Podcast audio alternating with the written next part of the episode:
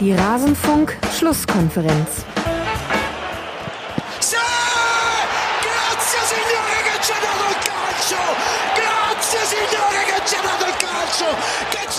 Alles zum letzten Bundesligaspieltag. Nicht zum letzten Bundesligaspieltag. Da hat der Max ein falsches Intro gebaut. Naja, es waren nur fünf Stunden Schlaf. Und damit hallo und herzlich willkommen zur Rasenfunk-Schlusskonferenz Nummer 325. Das ist natürlich jetzt ein kleiner Fauxpas, aber ich lasse das drin. Das ist Live-Podcast, so wie er in nicht live gesendeten Podcasts einfach manchmal stattfindet. Wenn ich mich nicht täusche in meinen Italienischkenntnissen, dann hat da jemand dem Fußballgott gedankt, der italienische Kommentator beim letzten verschossenen Strafstoß Strafstoß beziehungsweise gehaltenen Strafstoß durch Donnarumma. Wir wissen auch nicht genau, wen er da gemeint hat, ob Donnarumma der Fußballgott war oder der Fußballgott als Person. Und damit hallo und herzlich willkommen zu dieser Rasenfunk-Schlusskonferenz Nummer 325. Wir wollen auf das Turnier zurückblicken, auf das wir vorausgeblickt haben in Schlusskonferenz Nummer 320. Es wirkt, als wäre es ein paar Dekaden her. Und entsprechend habe ich auch die gleiche Besetzung bei mir und freue mich sehr darüber, dass die beiden sich nochmal die Zeit nehmen für den Rasenfunk. Alexander Rudes, der Ed Alex Al Alex auf Twitter. Servus Alex. Moin. Und ebenfalls mit dabei Florian Buckner von eurosport.de, der Ed Flo Pomuk. Servus Flo. Hallo Max, hallo Alex. Ähm, hat ein bisschen was vom Walk of Shame irgendwie so, nach so einem Turnier. Ach, naja. Was man vorher irgendwie prognostiziert hat, natürlich vollkommen falsch. Äh, sich dann nochmal zu stellen, ist der Walk of Shame des Rasenfunks. Ja, weiß ich jetzt nicht. Also da sind äh, unsere Hörerinnen und Hörer hoffentlich äh, nachgiebig mit uns und wir lagen ja auch bei manchen Dingen gar nicht so schlecht. Und wir hatten ja mehrmals darauf hingewiesen, wie schwer es ist, so ein Turnier zu prophezeien. Aber bevor wir dann Walk of Shamen oder Walk of Famen, wie auch immer man das dann auslegen möchte, muss ich mich natürlich auch in dieser Folge bei einer Reihe von Menschen bedanken. Das sind in diesem Fall Habenhauser Jung, Micha SGE aus Köln, Eschenbrücher 56 1893, Stefan B., Sebastian, der Lachsmark, Lisa, Rini, SVS 1980 und L. Gehring. Sie alle sind Rasenfunk-Supporterinnen und Supporter und halten den Rasenfunk am Laufen, denn der Rasenfunk ist und bleibt werbe- und sponsorenfrei. Wir finanzieren uns ausschließlich über eure freiwilligen Zahlungen, liebe Hörerinnen und Hörer, und bezahlen davon auch ein Gästehonorar an unsere Gäste. Das ist noch verschwindend gering im Vergleich zu normalen, zu, im Vergleich zu dem, was der Markt zahlt, um es mal so zu bezeichnen. Trotzdem summiert sich das auf. Ich habe es mal rausgesucht. Im Juni haben wir 1300 Euro an Honoraren überwiesen. Das sind dann alles erstmal Spenden, die von euch reinkommen müssen, sind sie auch im Juni. Dafür ganz herzlichen Dank und es würde mich natürlich auch freuen, wenn das so weitergeht, denn perspektivisch wollen wir die Honorare natürlich dann auch angleichen. Was habt ihr bekommen im Rasenfunk in dieser Saison? Ein Tribünengespräch, jetzt dann das fünfte, die fünfte Schlusskonferenz und eine ganze Reihe von Kurzpässe. Insgesamt 33 Stunden und 37 Minuten haben wir zu dieser EM berichtet. Es fühlte sich keine Stunde länger an. Naja, und aber Kudos an alle, die jede Minute und jede Sekunde davon gehört haben. Ihr seid die wahren Helden dieser paneuropäischen Europameisterschaft. Okay, bevor ich jetzt aber zu schmalzig werde, lasst uns doch mal mit dem Finale anfangen. Flo, du bist ja gerade in Finnland und hast dir dort diese Partie angeguckt. Wie war es denn, mal bei einem Spiel nicht arbeiten zu müssen und bist du zufrieden mit dem Ausgang dieses Turniers? Ähm, es war ganz hervorragend, sich mal wirklich so ein Finale einfach mal so anschauen zu können, ohne immer gleich denken zu müssen. Also ich, ich bin ja Online-Journalist und man denkt dann natürlich immer gleich so, was ist der erste Dreh, was ist die Zeile, was muss man da noch machen, was muss man hier machen, wer hat, wer hat die Pressestimmen, wer macht hier, wer zeichnet auf, äh, was ist das große Thema. Da, da gehen dann ganz viele Gedanken weg von dem ein, rein sportlichen ähm, die man da irgendwie haben muss. Und so hat man sich ganz gemütlich dieses, dieses Spiel angeschaut, auch, muss ich sagen, meiner Sicht relativ unemotional bei mir persönlich. Ähm, aber ich fand das alles in allem ähm, so sehr erwartbar. also ich hatte, hatte vorher mit meiner Frau diskutiert und dann auch irgendwie gesagt, so ein 1-1 ist eigentlich ein Ergebnis, das ich mir sehr gut vorstellen kann nach der regulären Spielzeit. Und äh, dann kann ich mir auch ein Elfmeterschießen gut vorstellen. Und es wäre ja ein Witz des Fußballgottes, wenn dann England äh, einen, einen Titel im Elfmeterschießen gewänne, worauf sie mich dann im Elfmeterschießen auch ansprach und sagte, ey, das haben wir doch vorher noch besprochen gehabt. Und ich sage, ja, jetzt warte mal ab. Wird schon noch. Und ähm, ja, Italiener, sehr, sehr, sehr verdienter Europameister. Ähm, muss ich sagen. Und ja, so habe ich das, das Spiel gestern in Kurzform gesehen. Alex, wie war's bei dir? Ja, ich habe es eigentlich ziemlich ähnlich gesehen. Also grundsätzlich gehe ich, glaube ich, immer relativ neutral an die meisten Spiele ran. Aber dann halt im Verlauf von Spielen es ist eigentlich immer so, dass man irgendein Team dann doch ein bisschen lieber mag oder sich einfach lieber anschaut. Und über das ganze Turnier gesehen war das bei mir tatsächlich eigentlich Italien, die ich einfach fußballerisch toll anzusehen fand. Und dann war ich eigentlich auch ziemlich froh, dass sie im Endeffekt gewonnen haben, auch wenn ich es eigentlich immer relativ schade finde, wenn sowas dann durch ein Elfmeterschießen entschieden wird und dann halt vor allem durch so viele Fehlschützen, weil es mir halt für die Jungs in dem Fall halt einfach extremst leid tut, vor allem weil ich diese englischen Spieler, die verschossen haben, halt auch enorm sympathisch finde. Ja, wobei der Vorteil von vielen Fehlschützen ist, es äh, konzentriert sich nicht auf einen, also Gareth Southgate weiß, äh, wovon ich da spreche. Und äh, Bertie Vogts hatte noch Glück, dass ihm zum Beispiel der Hintern gerittert wurde, so wie ja auch Bellotti, das muss man ja auch sagen, auch Italien hatte einen Fehlschützen. Ja, das stimmt natürlich mit äh, dem Elfmeterschießen, das hat immer so ein es braucht einen Schlusspunkt, aber man weiß nicht, ob es immer der Schlusspunkt ist, den so ein Turnier auch verdient hat jetzt diese Wolte mit, dass England aber wieder ein Elfmeterschießen verliert, dass man quasi in der einen Möglichkeit, wo man beide großen Laster der Vergangenheit mit einem Aufwisch hätte besiegen können. Zum einen mal wieder ein Finale zu gewinnen nach 55 Jahren, nachdem man überhaupt erst wieder in eins eingezogen ist und gleichzeitig auch noch den Elfmeterfluch dann ja hoffentlich wirklich irgendwie ad acta legen zu können. Das ist schon einigermaßen grotesk. Weil du das aber gerade gesagt hast und weil das ein Aspekt war, der im Kurzpass, den ich gestern Nacht aufgenommen habe, ein bisschen zu kurz gekommen ist, weil da konnten wir uns auch nicht auf alles konzentrieren, würde ich da noch gerne kurz bei den Schützen hängen bleiben. Also Rashford, Sancho und Saka, das finde ich nämlich auch, dass man da durchaus mal darauf hinweisen kann, bei allem, was diese Spieler sportlich tun, vor allem Markus Rashford hat sich so überragend neben dem Platz engagiert in dieser kompletten Saison und hat bar eigener Hände und Tweets dafür gesorgt, dass die britische Regierung in ihrem Handeln sich verändern musste. Die er hat sich dafür eingesetzt, dass die Mahlzeiten für Kinder aus Haushalten, wo die sich nicht immer ein Mittagessen leisten können, dass das aufrechterhalten wird und dass dieses Programm nicht gestoppt wird. Und ich finde, wenn jemand sich so toll engagiert, dann darf man das auch in einer sportlich schlechteren Phase dann mal hochhalten und sagen, es ist äh, trotzdem bemerkenswert, was dieser Mensch schafft und dementsprechend hat das dann noch so eine so eine Fußnote dieser verschossene Strafstoß, dass man sich denkt, ausgerechnet im alten Sportjournalisten Sprech, ausgerechnet er musste verschießen. Ja, das Gefühl hatte ich auch. Also Italien Europameister 2021. Dann lasst uns auch mal mit dem Blick auf Italien anfangen über die hatten wir ja logischerweise auch in unserer EM-Vorschau gesprochen und wir hatten sie immerhin unter den Titelkandidaten, Flo. Du hast schon. Juhu. ja, da lagen wir richtig, war jetzt auch nicht so schwer, ehrlicherweise. Wobei, äh, ich habe äh, gehört von vielen Menschen äh, da draußen, die Italien vor dem Turnier nicht so auf der Rechnung hatten bis zu unserer Vorschau. Da habe ich mich dann doch sehr gefreut. Es ist ein Titel von Roberto Mancini. Wir haben es damals angesprochen. Er hat über 70 Spieler getestet, allein 32 Debütanten zum Debüt verholfen, aber der Kern der Mannschaft, und das finde ich wirklich dann noch auch nochmal wichtig darauf hinzuweisen, der Kern der Mannschaft ist derjenige, der gegen Schweden die WM-Qualifikation 2018 verpasst hat. Was hat sich denn bei Italien verändert und ist dieses Turnier jetzt nochmal anders gewesen als das, was du vorher von Italien gesehen hast?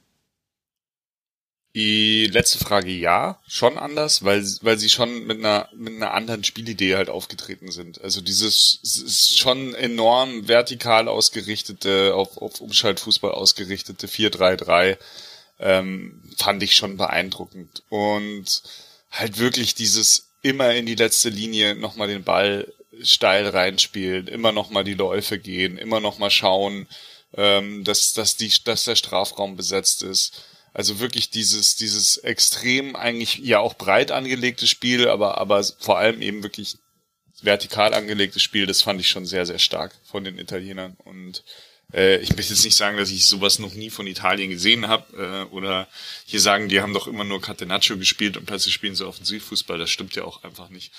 Ähm, das macht sie aber in meinen Augen halt echt zu einem verdienten Europameister und was sich natürlich geändert hat, also wenn man auf die Aufstellung von Schweden guckt, dann war, glaube ich, Chiellini, Bonucci, ähm, Jorginho, Immobile und einer war, glaube ich, noch auf dem Platz damals, so Ende 2017, als sie in den Playoffs vor der, mhm. vor der WM 0-1 0-0 gespielt haben.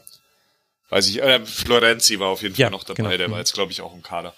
Ähm, aber sie haben natürlich wichtige Positionen jetzt in Anführungszeichen neu besetzt ähm, mit mit Barella und Verratti. Das waren natürlich zwei zwei enorm ballsichere, passstarke Achter, ähm, die sie jetzt im Spiel hatten und natürlich die Außenverteidiger, die jetzt noch einen viel größeren Job irgendwie übernommen haben.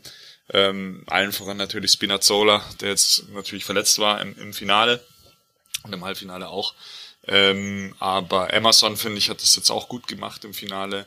Äh, Di Lorenzo war jetzt auch nicht, nicht verkehrt, obwohl er beim, beim ersten Tor jetzt im Finale nicht gut aussah. Ähm, und vorne hattest du natürlich einen Mann wie Chiesa ähm, und, und auch Insigne. Also die waren schon perfekt gecastet, würde ich jetzt mal sagen. So die ja. erste Elf mhm. der Italiener.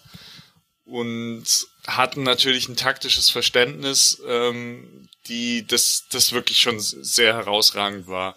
Und auch die Anpassungen, die Mancini dann im Finale vorgenommen hat, ähm, mit dem, mit der Einwechslung von äh, Cristante, ähm, die hat letztlich das, die Medaille oder, oder das Spiel so ein bisschen Richtung Italien kippen lassen.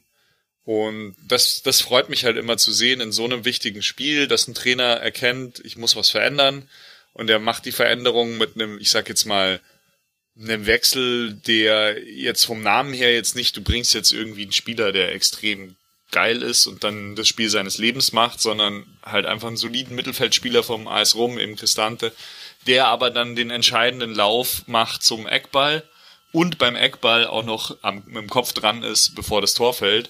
Mhm. Ähm, das ist halt einfach eine Meisterleistung des Trainers. Und deswegen äh, Hut ab, Signore Mancini, das, das war wirklich ganz großer Sport und am Ende einfach ein sehr, sehr, sehr verdienter Titel, der jetzt nicht aus dem Nichts kam, wenn man die Vorleistung sieht, jetzt irgendwie mit 34 Spielen äh, in, in, in Folge ohne Niederlage und sie lagen auch, glaube ich, nur vor dem, jetzt vor dem Finale lagen sie, glaube ich, insgesamt in diesen 33 Spielen zuvor irgendwie nur 43 oder 44 Minuten überhaupt im Rückstand. Da haben sie gestern irgendwie länger leiden müssen, aber haben das dann natürlich auch banal mit einem Standard, aber tatsächlich halt dann auch verdient, egalisiert. Ähm, aber nach dem WM verpasst, ein Team, wo du gesagt hast, 2017, da ist irgendwie nichts da. Wo soll jetzt da der Neuaufbau herkommen? Serie A, hm, schwierig, auch viele ausländische Spieler. Wie kann man die, die italienischen Spieler dort entwickeln? Ja, siehe da, vier Jahre später hast du 26 Mann Kader, die, die alle da zurecht gespielt haben und die sich jetzt alle zurecht Europameister nennen dürfen. Ach, man weiß äh, gar nicht, was man addieren soll, außer vielleicht noch kurz, Alex, äh, den Blick auf die Innenverteidiger zu werfen. Das hatten wir auch in der EM-Vorschau thematisiert. Leonardo Bonucci, 34 Jahre, Jahre alt, äh, Giorgio Chiellini, 36 Jahre alt. Die alten Recken, was so auch so ein bisschen so ein äh, roter Faden dieser Europameisterschaft war, das hatten wir durchaus bei einigen Nationen, aber bei Italien hat es halt sehr, sehr gut funktioniert. Ich glaube, die haben einen ganz großen Anteil an diesem Titelgewinn. Ja, und also ich glaube vor allem halt als Person, also wie Chiellini durch diese ganze EM durchgegangen ist und gefühlt alle zwei Minuten äh, fast vorm Lachanfall war, weil er irgendwie alles so toll fand. Ja, außer vom letzten Elfmeterschießen. Das fand ich interessant. Da hat er sich nicht so beömmelt äh, wie äh, vom, äh, mit Jordi Alba im Halbfinale. Also ich dachte mir, okay, wenigstens auf Finalebene packt es dich dann auch mal. Ja, wobei er da teilweise auch im Spiel noch extremst locker fast wirkte. Ja, das stimmt. Und was der da irgendwie teilweise noch wegverteidigt hat und mit welcher Ruhe er das auch gemacht hat, das war wirklich faszinierend. Und dann hat er offensiv immer noch seine Läufe mit dabei gehabt und ist ja in der, auch in der Verlängerung gefühlt teilweise noch auf dem linken Flügel rumgestürmt. Ja. Und ich nicht, meine, nicht nur gefühlt, der ist in der 122. Minute, das habe ich noch genau vor Augen, hat er noch wirklich den äh, links, links außen, hinterlaufen. Ja, ja, genau, ja, genau. Ja, das war so noch krass, Richtung ja. Eckfahne hinterlaufen in der 122. Minute. Das war einfach symbolhaft ohne Ende, aber total geil. Ja, und äh, defensiv kann man über ihn eigentlich eh nur Gutes sagen. Und fast noch beeindruckender war ja Bonucci. Der war ja meistens eher so zentraler Verteidiger von so einer Art Dreieraufbau. Da fällst du natürlich nicht ganz so sehr auf, weil du von dort nicht solche Läufe machen kannst wie Chiellini. Aber der hat seiner Mannschaft auch so eine Ruhe gegeben und ist halt auch so ein entspannter Verteidiger und diese Ruhe, die Bonucci und Chiellini ausstrahlen, hat, glaube ich, dieser Mannschaft extrem geholfen. Weil wenn du die beiden hinter dir hast, dann kannst du, glaube ich, auch nur entspannt in irgendwelche Spiele reingehen, weil du eigentlich weißt, okay, da wird mir eh alles wegverteidigt und gut ist. Ja, also Bonucci mit seinen langen Bällen im Aufbau aus dem Pressing heraus wahnsinnig gut. Auch in diesem Finale gab es äh, drei, vier lange Bälle, wo äh, gut ein Tor hätte draus entstehen können und dann würden wir alle noch äh, lauter über Bonucci sprechen und Chiellini, der vorschiebt. Ihr habt es angesprochen. Italien, die Mannschaft, die gemeinsam mit Spanien bei dieser Europameisterschaft die meisten Tore geschossen hat, nämlich 13 und auch am häufigsten in Richtung des gegnerischen Tores geschossen hat. Spanien 19,2 Schüsse pro Spiel, Italien 18,1. Man muss sich jetzt nicht komplett an jedem Wert aufhängen, weil da steckt halt auch eine Gruppenphase mit drin, die nicht immer eins zu eins vergleichbar ist zwischen den Mannschaften. Aber ich glaube, was man schon sagen kann, Alex, ist, dass England da nicht aus Zufall, aus einem statistischen Zufall weit hinter denen liegt. Also Spanien, Italien Platz 1 und Platz 2 nach den Schüssen in Richtung des gegnerischen Tores. England auf Platz 20 von 24 Nationen. Neun Schüsse, auch in diesem Finale waren es dann am Ende nur sechs, die man in 120 Minuten abgegeben hat. Wir hatten England ja auch als Titelkandidat mitgenannt, wesentlich wegen des Arguments auch, ja, sechs von sieben Spielen potenziell zu Hause. Genauso sollte es dann auch kommen. Würdest du sagen, da hat England angesichts der offensiven Möglichkeiten, die man hat, Potenzial hergeschenkt, dass man eben so sehr auf Sicherheit geguckt hat?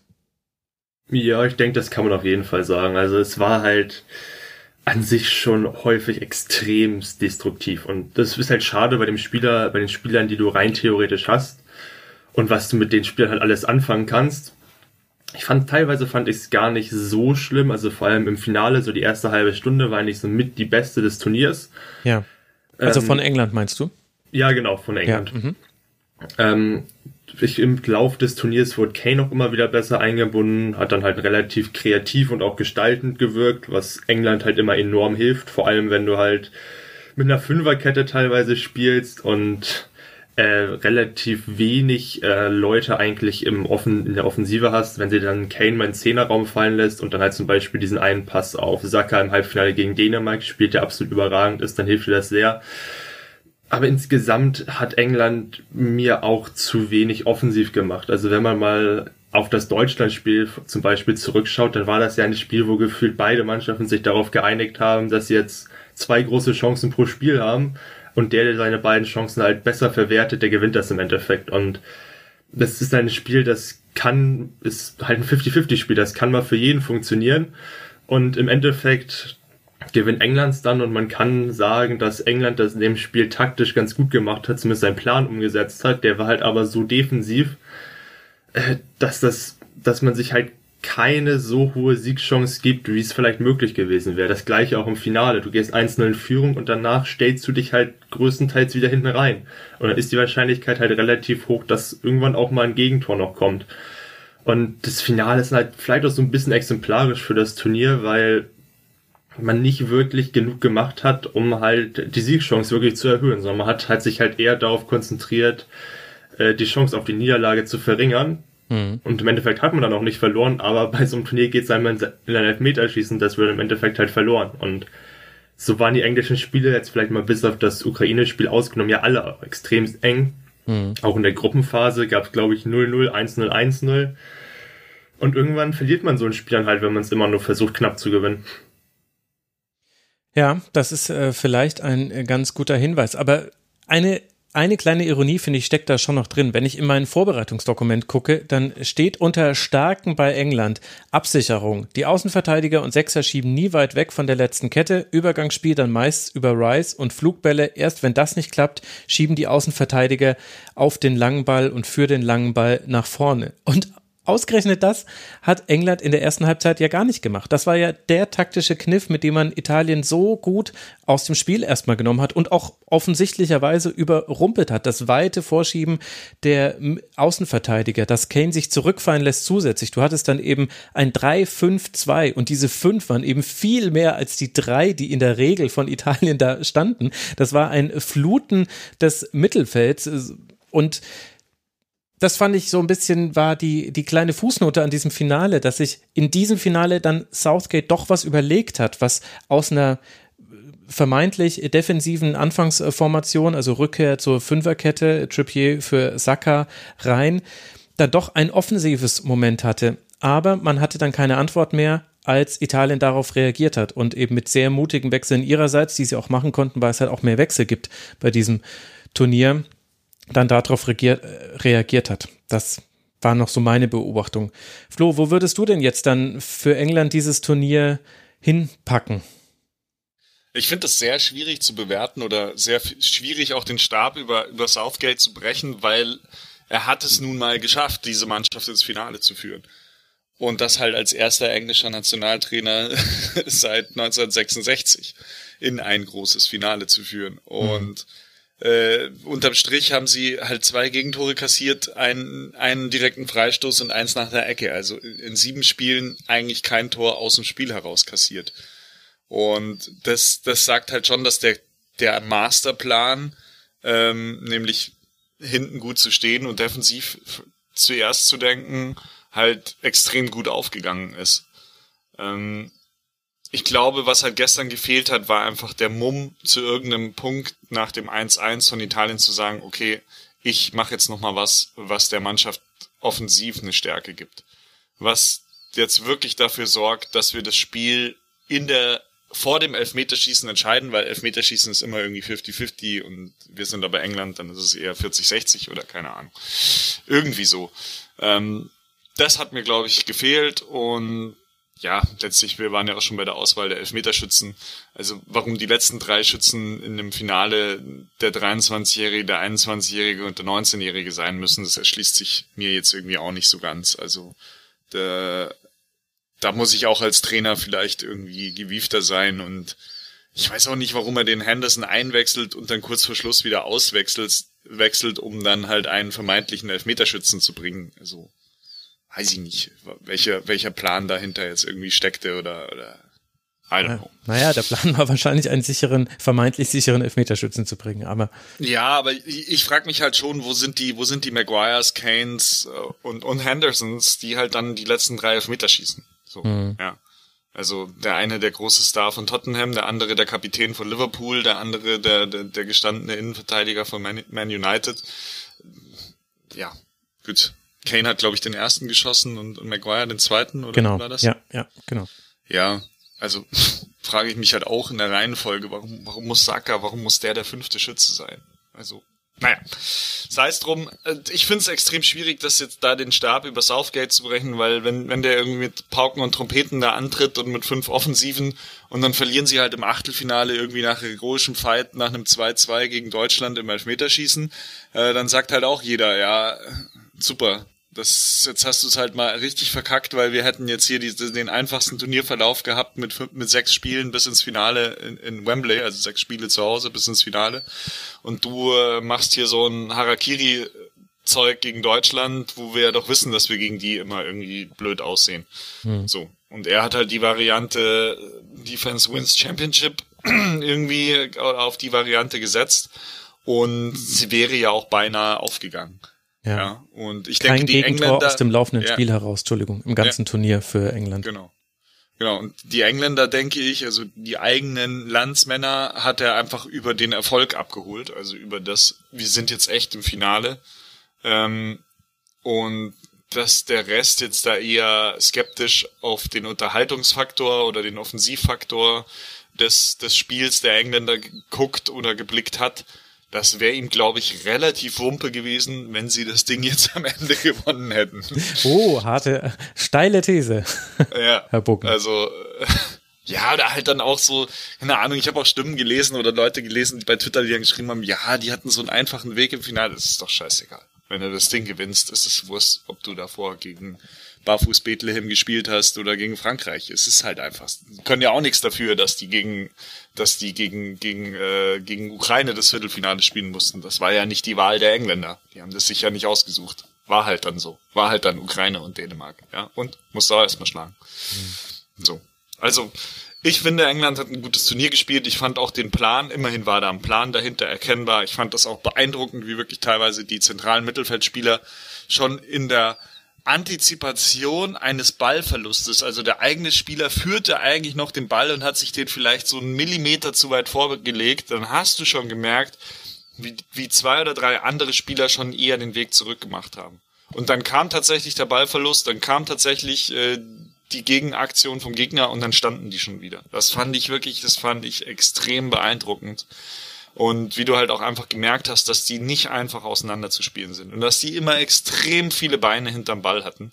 Und das war für mich dann auch nochmal eine Evolution zu 2018, wo sie auch schon defensiv sehr stark waren äh, und offensiv eigentlich gefühlt in der Retro Retrospektive nichts anderes als Standards hatten ähm, fand ich das jetzt schon nochmal eine Weiterentwicklung. Es war jetzt vielleicht nicht der erwünschte Offensivschritt nach vorne, auch gemessen an dem Personal, das du eigentlich zur Verfügung gehabt hättest. Klammer auf, Rashford, Sancho, Klammer zu. Ähm, aber schon mal ein Schritt nach vorne und ja, also ich, ich glaube, ich habe auch gestern dann trotz aller Tragik und trotz allem aller aller Enttäuschung bei Engländern und Menschen um das um die englische Mannschaft irgendwie schon gemerkt, so ja okay, aber in anderthalb Jahren ist WM und dann probieren wir es da nochmal.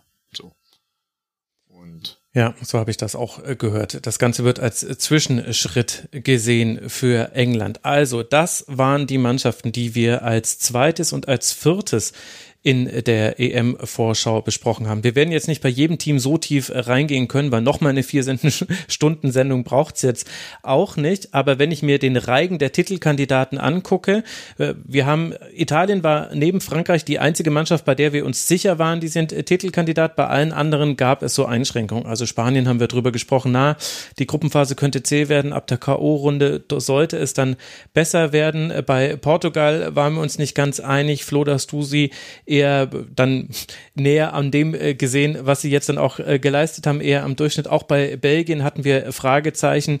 Äh, unter anderem die Abwehr war da auch ein Thema. Wenn wir uns jetzt mal die Titelkandidaten angucken, Frankreich, Spanien, Belgien, Belgien, Portugal hatten wir noch mit dabei, über die wir noch nicht gesprochen haben.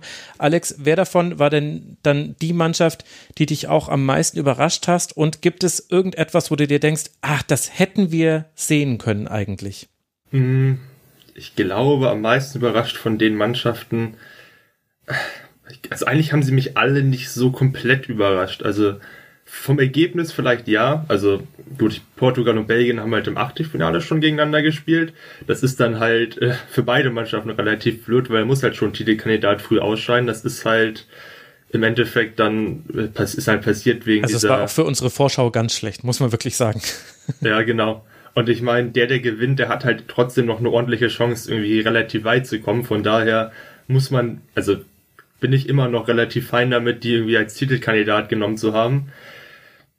Das gleiche gilt eigentlich auch für Frankreich, die jetzt natürlich kein gutes Turnier gespielt haben, die dann auch im Achtelfinale plötzlich mal ein komplett neues System ausprobiert haben, weil scheinbar Deschamps dachte, dass das eine tolle Idee ist. Kann funktionieren, wenn es nicht funktioniert, sieht es halt blöd aus. Und das Achtelfinale sah insgesamt ziemlich blöd aus, weil sich dann ja noch dieses 3 zu 1 wirklich unfassbar dämlich noch aus der Hand reißen haben lassen.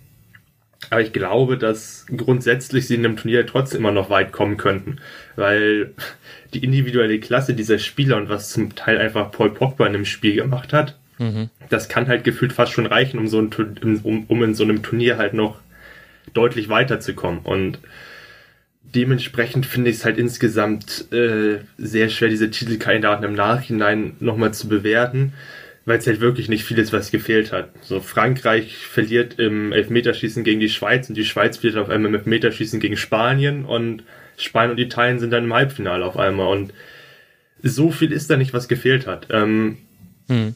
Trotzdem ist es halt so, dass äh, Frankreich, Portugal und auch Belgien jetzt taktisch echt keine Offenbarung waren und vor allem Portugal war teilweise defensiv extremst abenteuerlich. Also die haben, wenn ich mir ans Deutschlandspiel zurückerinnere, waren die gefühlt davon überrascht, dass es sowas wie äh, Außenverteidiger in der Fünferkette gibt und haben auch dementsprechend Wo verteidigt. Wo kommt der denn jetzt her?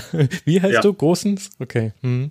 Und die haben sie probiert, das anzupassen, indem der Trainer Fernando Santos dann gefühlt irgendwann alle Viertelstunde einen neuen Mittelfeldspieler eingewechselt hat, der ihn halt verteidigen sollte, was natürlich auch nicht funktioniert.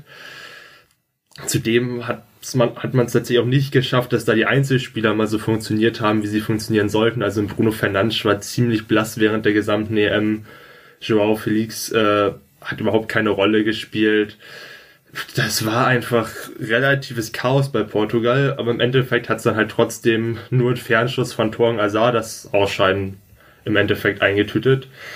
Von daher, es ist halt diese Riege aus Frankreich, Italien, Belgien, im Endeffekt enttäuschend, spielerisch, aber nicht überraschend enttäuschend.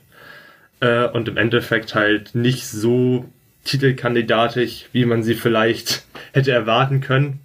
Während Spanien halt spielerisch mich tatsächlich sogar noch einen Tick positiv überrascht hat. Vor allem als es dann immer weiter ins Turnier reinging. In der Gruppenphase waren sie eigentlich auch schon ganz ordentlich, haben da halt anfangs überhaupt keine Chancen genutzt. Hm, teilweise waren sie dann nicht allzu zielstrebig. Da war es dann, hatte man wieder das Gefühl, die spielen ein bisschen Ballbesitz, um Ballbesitz zu haben. Wobei es nicht so schlimm war, wie wir andere spanische Mannschaften, zum Beispiel 2018er WM-Mannschaft schon mal gesehen haben, die ja wirklich äh, gefühlt überhaupt nicht nach vorne gekommen ist, sondern nur hin und her gepasst hat.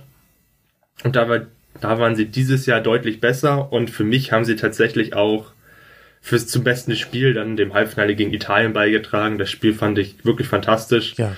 Und da war Spanien für mich so klar die bessere Mannschaft. Äh, wunderbare, wunderbarer Matchplan von Luis Enrique, da Donny Olmo auf die falsche Neun zu stellen. Es war im Endeffekt ein System, das mich fast schon so ein bisschen ans Guardiola Man City erinnert hat. Mit enorm viel Zentrumspräsenz, wo du Olmo hattest, du hattest Petri, Koke, Busquets, Dadurch hattest du halt erstmal schon eine wunderbare Überzahl gegen Italien im Zentrum. Du hattest dann auch mit diesen Spielern eine enorme Präsenz im Gegenpressing. Also vor allem, was Dani Olmo da gefühlt gearbeitet hat, war absurd gut. Hm. Und auch Koke hat ja einen immensen Aktionsradius in dem Spiel gehabt, hat ja Verratti eigentlich komplett aus dem Spiel genommen. Und im Endeffekt verlierst du das Spiel halt auch, weil Oyasabal zweimal gefühlt einmal den Ball nicht annehmen kann, einmal ist er gefühlt zehn Zentimeter mit dem Kopf vorbei vergibst ein paar Chancen, dann geht's wieder ins Elfmeterschießen und dann verlierst du halt das Elfmeterschießen. Aber das, was Spanien gemacht hat, war wirklich gut. Ich hatte auch das Gefühl, dass sie sich während des Turniers immer mehr gefunden haben, was ja durchaus noch ein Fragezeichen war bei Spanien, weil da ja noch nicht komplett klar war, wie sie während dieser WM, während dieser EM auflaufen werden. Man wusste nicht genau, wie läuft's in der Innenverteidigung ab. Das war, glaube ich, das größte Problem, dass man da nie wirklich den perfekten Partner für Laporte gefunden hat. Aber grundsätzlich hat sich halt während des Turniers mehr eingespielt und das Experiment mit Jorente als Rechtsverteidiger ist halt zum Beispiel gescheitert. War jetzt im Endeffekt kein großes Problem, weil Aspilicueta dann auf einmal wieder grandios gespielt hat und ich glaube ein Tor ziemlich genial eingeleitet hat durch einen Laufweg ins Zentrum. Mhm. Und im Endeffekt glaube ich, dass Spanien halt immer noch ein Team in der Entwicklung ist. Und ich glaube, das haben wir auch vor dem Turnier gesagt. Und das ist vor allem jetzt für die kommende WM, glaube ich, schon mal ziemlich gut aussieht, weil dieser Kader halt immer noch ziemlich jung ist und du tolle Spielertypen hast. Und bei dieser EM wäre tatsächlich auch schon sehr, sehr viel möglich gewesen. Dementsprechend sehe ich die spanische Mannschaft halt von diesen vier Titelkandidaten, die es im Endeffekt nicht ins Finale geschafft haben, deutlich am positivsten. Mhm. Wenn wir bei Teams in einer Entwicklung sind, Flo, dann baut mir das die Brücke, um kurz über Belgien mit dir zu sprechen. Denn da hat man ja eher das Gefühl, das Team ist eher am Ende einer Entwicklung und hat jetzt mal wieder eine Chance vergeben. Ich hatte bei dem, was ich in diesem Turnier von Belgien gesehen hatte und wie ich es dann versucht habe, später für mich einzuordnen, dass den Gedanken, dieses Turnier war eigentlich ein gutes für Belgien und dass du dann ausscheidest in einem Viertelfinale gegen Italien, so funktionieren diese Turniere. Du kriegst starke Gegner früh und da kann man dann auch mal verlieren und nichtsdestotrotz hat Belgien da, finde ich, aber ein sehr gutes Spiel gemacht.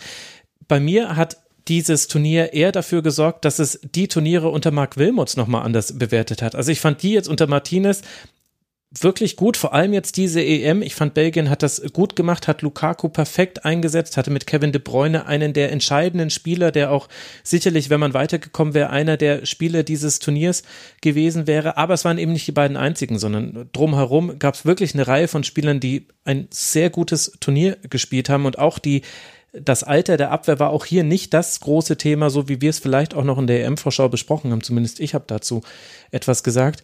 Aber im Nachhinein muss man sagen, was mit diesen Spielern möglich gewesen wäre, die jetzt alle dann langsam aus dem Alter heraus sind. Also WM 2022 kann man da wahrscheinlich noch dazu rechnen. Die kommt ja relativ bald.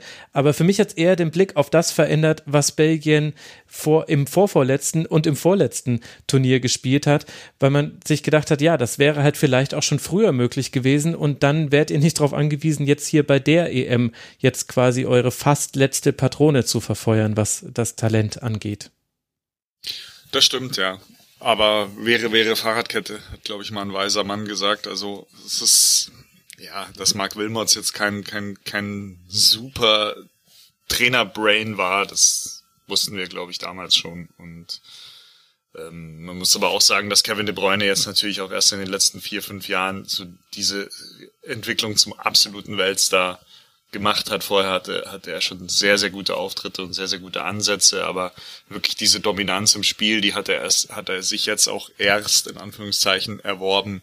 Ähm, Lukaku ist, ist jetzt auch erst in den letzten, sage ich jetzt mal seit 2017 oder so, ähm, der, der, der eigentlich Top 3 Mittelstürmer in Europa, was, wo, wozu ihm vorher vielleicht noch so ein, ein halber Schritt gefehlt hat. Also finde ich ein bisschen schwierig, jetzt nochmal auf Turniere vor hm.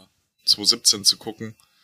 Ähm, aber sie haben unterm Strich es halt wieder nicht geschafft, äh, in, in, in ein Endspiel einzuziehen mit einer Mannschaft, die es eigentlich hätte wuppen können.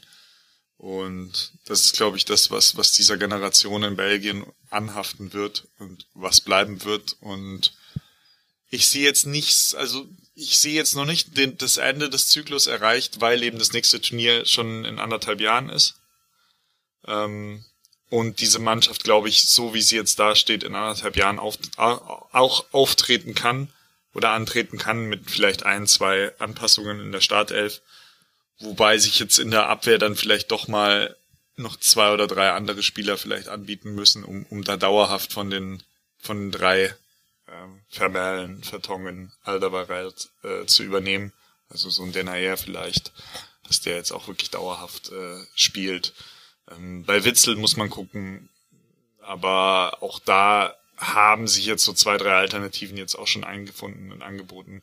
Äh, Thielemanns, finde ich, hat es neben Witzel sehr gut gemacht. Fand ich, fand ich eine, eine gute, eine erfrischende und auch eine souveräne ähm, Ergänzung in der Mannschaft. Ähm, und Doku war natürlich auch einer, ja. wo du sagst, ja, bitte gib mir mehr von und bitte zeigt ihm jemand den Weg zum Tor. Es war wie so ein guter Arte-Themenabend. Bitte gib mir mehr Doku. Ja, ja, aber es war halt einfach so schade, weil du einfach gesehen hast, der ist so gut, aber noch so roh. Und der letzte Pass ist halt so, ja, Mann, oder der Abschluss oder halt einfach die Entscheidungsfindung. Mhm. Da ist der Weg zum Tor. Geh bitte dahin. Geh direkt über los. Ja. Gehen Sie direkt in das Gefängnis. Nein, also so, geh, geh, zieh direkt auf los und zieh 4000 DM ein. Ähm, ja, aber alles in allem, unterm Strich war es das, was ich mir von Belgien erwartet habe. Ähm, können mitspielen, werden es aber nicht packen. So. Hm. das war's dann. Auch wenn ich mir die Spiele von Belgien fast mit am liebsten angeschaut habe. Äh, da war immer irgendwie was los. Und waren immer Aktionen zum Zungeschnalzen dabei, die es ja sonst, glaube ich, eher weniger gab bei dieser WM und äh, EM. Und wenn man jetzt nochmal auf die drei, oder um die Klammer zu ziehen, auf die, auf die, auf die Mannschaften guckt, die wir jetzt besprochen haben, ich fand, das war halt generell nicht so das, das, äh, das, die EM der Stars. Also bei Frankreich klar, Pogba hat, hat ein überdurchschnittliches Turnier gespielt, aber so ein Mbappé ist dann doch abgefallen. Mm, hat jetzt nicht so den Impact gehabt wie gewünscht. Auch Ronaldo hat dann im, im Achtelfinale wenig bis gar nichts irgendwie gezeigt. Ähm, Spanien ist ja mal gänzlich ohne Star angetreten, so, so gefühlt, also da war auch nichts zu holen. Ähm, ja, Griezmann, also so, so, so, auch Kane, ja, hat ja irgendwie so seine zwei, drei Törchen gemacht, aber dass du so sagst, am Ende der EM schaust du auf das Turnier und sagst, das war jetzt das Turnier von einem Modric oder einem Mbappé oder einem, ja, sogar einem Cannavaro damals, ähm, das hat man irgendwie nicht so, oder? Oder mhm. habt ihr jetzt so den einen auf dem Zettel oder auch einen Lukaku oder einen De Bruyne, ähm, so einen auf dem Zettel, wo ihr gesagt habt, das war sein Turnier? Nee, gab's irgendwie nicht. Katze. nee, sie will sagen, wen sie auf dem Zettel hat. Du musst es übersetzen. Ja, das ist, das gestern, gestern wieder vom Halbfinale alles richtig getippt und jetzt ähm, kein Redeanteil im Rasenfunk. Ist natürlich schwierig. Ja. Kann ich verstehen. Ja, ich weiß nicht, Alex, ob du da noch was ergänzen möchtest. Ansonsten machen wir weiter. Nö, nicht wirklich. Gut, dann machen wir weiter. Nur kurz noch der Hinweis, Belgien hatte bis zum Viertelfinale, dass er dann mit 1 zu 2 verloren ging gegen Italien, nur ein Gegentreffer kassiert in diesem gesamten Turnier. Dann kommen wir zu den Mannschaften, die wir als Überraschungen äh, getippt haben. Wir müssen wieder nicht über alle sprechen. Also wir hatten mit dabei Tschechien, Dänemark und Ukraine. Ich glaube, da lagen wir ganz gut. Wir hatten Polen und Nordmazedonien mit dabei. Würde ich jetzt ein Fragezeichen dahinter setzen, ob wir das uns noch durchgehen lassen. Aber in jedem Fall, Alex, müssen wir über die Türkei sprechen, auf die wir so viele Hoffnungen gesetzt haben und bei denen es dann so fürchterlich schief ging. Wir haben die akute Diagnose damals äh, schon mit Fatih Demireli direkt nach dem letzten Gruppenspiel im entsprechenden Kurzpass gemacht. Die Türkei ist demiralisiert, war, glaube ich, damals äh, der Titel des Kurzpasses. Also da könnt ihr das nochmal nachhören, wenn es euch interessiert, liebe Hörerinnen und Hörer. Aber wie würdest du denn das jetzt einordnen, dass die Türkei so deutlich ausgeschieden ist. Drei Niederlagen, ein Tor nur erzielt, acht Gegentreffer kassiert und im Grunde war ab dem zweiten Spiel, wo man 0 zu 2 gegen Wales verloren hat, klar, okay, diese EM ist es dann wahrscheinlich doch nicht. Also klar, es gab noch die theoretische Chance als Gruppendritter und so weiter und so fort, aber die Leistung hat eben einfach überhaupt nicht gestimmt. Warum? Ich glaube tatsächlich, weil man einfach nicht so gespielt hat, wie man es in den Quali-Spielen gemacht hat. Also die Türkei war jetzt defensiv auch in den Quali-Spielen nie wirklich grandios. Also ja, sie haben ja auch äh, standardmäßig gefühlt 3-3, 2-2 gespielt und das halt auch mal gegen Lettland, aber halt auch mal gegen Frankreich. Und dementsprechend war gleich unser Optimismus recht hoch, weil halt, wenn du halt unentschieden und auch hohe Unentschieden gegen Top-Mannschaften holen kannst, wie Frankreich, wie die Niederlande, dann ist das einfach ein gutes Zeichen. Aber bei diesem Turnier haben wir, glaube ich, so ein bisschen gehemmt, eine gehemmte Türkei gesehen. Also grundsätzlich ist es ja so, wenn du nicht wirklich gut verteidigen kannst und die Türkei konnte nicht gut verteidigen, also die Mittelfeldstruktur war teilweise katastrophal, also so ein Tufan und äh, werden nochmal neben ihm gespielt, Jokuslu hat neben ihm gespielt. Die haben sich, glaube ich, überhaupt nicht verstanden. Äh, da waren teilweise riesige Räume, dann gegen Wales war das Problem dass du mit den Tiefenläufen von Ramsey überhaupt nicht klar kamst. Da war die ganze Zeit das Problem, dass keiner wusste, wer diesen Tiefenlauf jetzt aufnehmen soll. Ob das jetzt der Sechser macht, das war in dem Fall Eihan, oder ob das jetzt einer der Innenverteidiger macht. Das war alles so komplett unsicher. Und man hat sich halt, glaube ich, einfach viel zu sehr darauf fokussiert, tatsächlich auch zu verteidigen. Weil eigentlich ist die Stärke dieser Mannschaft halt anzugreifen. Und was wir halt bei anderen Mannschaften in diesem Turnier gesehen haben, so zum Beispiel vor allem die Niederlande, ist, dass man sich auch über die Offensive aus defensiven Problemen retten kann. Also die Niederlande hatte ja auch extreme Probleme, teilweise eigentlich mit defensiven Zuordnungen gehabt. Aber die haben halt eigentlich relativ hoch gepresst mhm. und haben den Gegner erstmal unter Druck gesetzt. Und das gleicht vor allem zu Beginn eines Turniers, glaube ich, schon mal relativ viel aus. Weil wenn du nicht, weil wenn du einfach den Gegner schon mal früh und hoch unter Druck setzt, dann ist es gar nicht immer mal das größte Problem, wenn dahinter ein paar Räume auf sind. Zudem hilft es, glaube ich, der Türkei viel mehr, wenn sie auch offensiv ins Spiel reingeht. Denn die Offensivspieler, die die Türkei haben, hat, die brauchen halt einfach den Ball. Und vor allem gegen Italien haben sie halt nie den Ball gesehen. Und da war es ein extrem tiefes Verteidigen. Und ich glaube, das hat auch so ein bisschen, ja, ein bisschen einfach die Richtung schon mal vorgegeben, die man halt in dem, in dem Turnier dann gehen wird. Ich hatte das Gefühl, dass dieses Auftaktspiel da schon gewissermaßen Zahlen gezogen hat, weil man da so defensiv reingegangen ist, dass man sich so ein bisschen den eigenen Stärken beraubt hat und die während des gesamten Turniers nicht mehr wiedergefunden hat. Und offensiv war es ja nicht mal immer zwingend so, dass man taktisch grandiose Abläufe hatte, sondern es ging ja eigentlich auch relativ viel über Einzelspieler, aber die haben halt nie eingesetzt bekommen. Und ich glaube einfach, dass diese Mannschaft immer noch viel mehr kann, aber dass man halt wieder so ein bisschen einfach wieder zu diesem etwas furioserem zurückkommen müsste. Und vor allem in den Spielen in Baku hätte ich das erwartet, wo ja durchaus mhm. auch Fanunterstützung da war, dass man halt einfach ein bisschen mehr Spaß macht und irgendwie nicht so nicht so bieder spielt. Und das war für mich dann eigentlich eher die größte Überraschung bei der Türkei, dass wir halt dieses komplett andere Gesicht gesehen haben. Es gab ja dann auch noch Berichte darüber, dass es irgendwie im Team nicht so wirklich gestimmt hat. Dann Senol Günisch hat ja im Nachhinein über einige Spieler so ein bisschen fast schon hergezogen. Also ich glaube, hatte gesagt, dass zum Beispiel Ritvan Yilmaz äh, gefühlt nur gut im 7 gegen 7 ist und im Training ordentlich war, aber nicht in der Form für eine EM ist. Äh, was für mich halt so eine Aussage ist, die schon sehr überrascht, weil, also warum nominiert man ihn dann und äh, warum muss man im Nachhinein noch über ihn herziehen? Das wirkt gerade wieder so, als würde es irgendwie ja, ein Chaos ausbrechen und das wirkte es schon so ein bisschen nach dem Italien-Spiel, was eigentlich nicht mhm. wirklich nötig war. Ja, das war die große Verwunderung. 0 zu 3 den Auftakt verloren in Rom. Das kann mal passieren, aber die Aufregung danach und die Art und Weise, wie das diskutiert wurde, hat schon gezeigt, okay, da ist schon etwas mit dem ersten Spiel aus der Bahn äh, geraten. Flo, wenn wir uns die Kategorie der Überraschungsmannschaften äh, Türkei, Tschechien, Polen, Dänemark, Ukraine, Nordmazedonien angucken, zu wem würdest du gerne unbedingt noch was sagen wollen? das ist hart. ähm, da, Soll ich einen Vorschlag machen? Ja, mach mal einen Vorschlag. Okay, also ich glaube, es wäre fatal, wenn wir auf diese EM zurückblicken und nicht nochmal kurz über Dänemark sprechen. Ja. Auch wenn wir da, da lagen wir von der Prognose richtig, aber irgendwie halt auch gar nicht weil wir aber halt auch alle nicht wissen konnten, was im ersten Spiel passiert ist. Der Zusammenbruch von Christian Eriksen, der Gott sei Dank, das muss man wirklich sagen, das ist das Damoklesschwert, was über dieser, diesem Turnier hing. Es ging zum Glück gut aus. Wer weiß, wie, wie das alles verlaufen oder nicht verlaufen wäre. Also zum Glück mussten wir da nicht einem Menschen dabei zugucken, wie er auf dem Fußballplatz stirbt.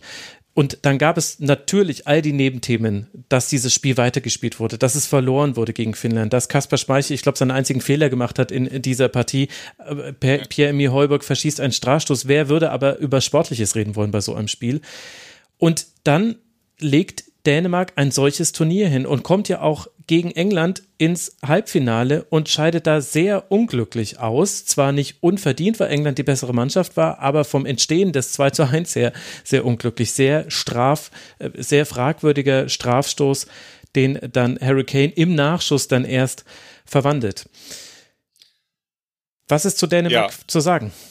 Also zunächst mal muss man natürlich sagen, jetzt mal, wenn man rein un unemotional jetzt die die Geschichte mit äh, mit Eriksen ausklammert, hatten die natürlich schon insofern Turnierglück, dass sie überhaupt nach zwei Niederlagen in den ersten zwei Spielen, weil sie haben gegen Finnland ja 0-1 verloren und dann gegen gegen Belgien 1 zu 2, überhaupt noch die Chance hatten, dabei zu sein. Da ja. gab es andere Mannschaften, auch in dieser Konstellation mit vier Gruppendritten, die waren einfach nach zwei Niederlagen raus, so oder halt wirklich ähm, ja, die mhm. waren schon raus, glaube ich, nach zwei Niederlagen. Ja.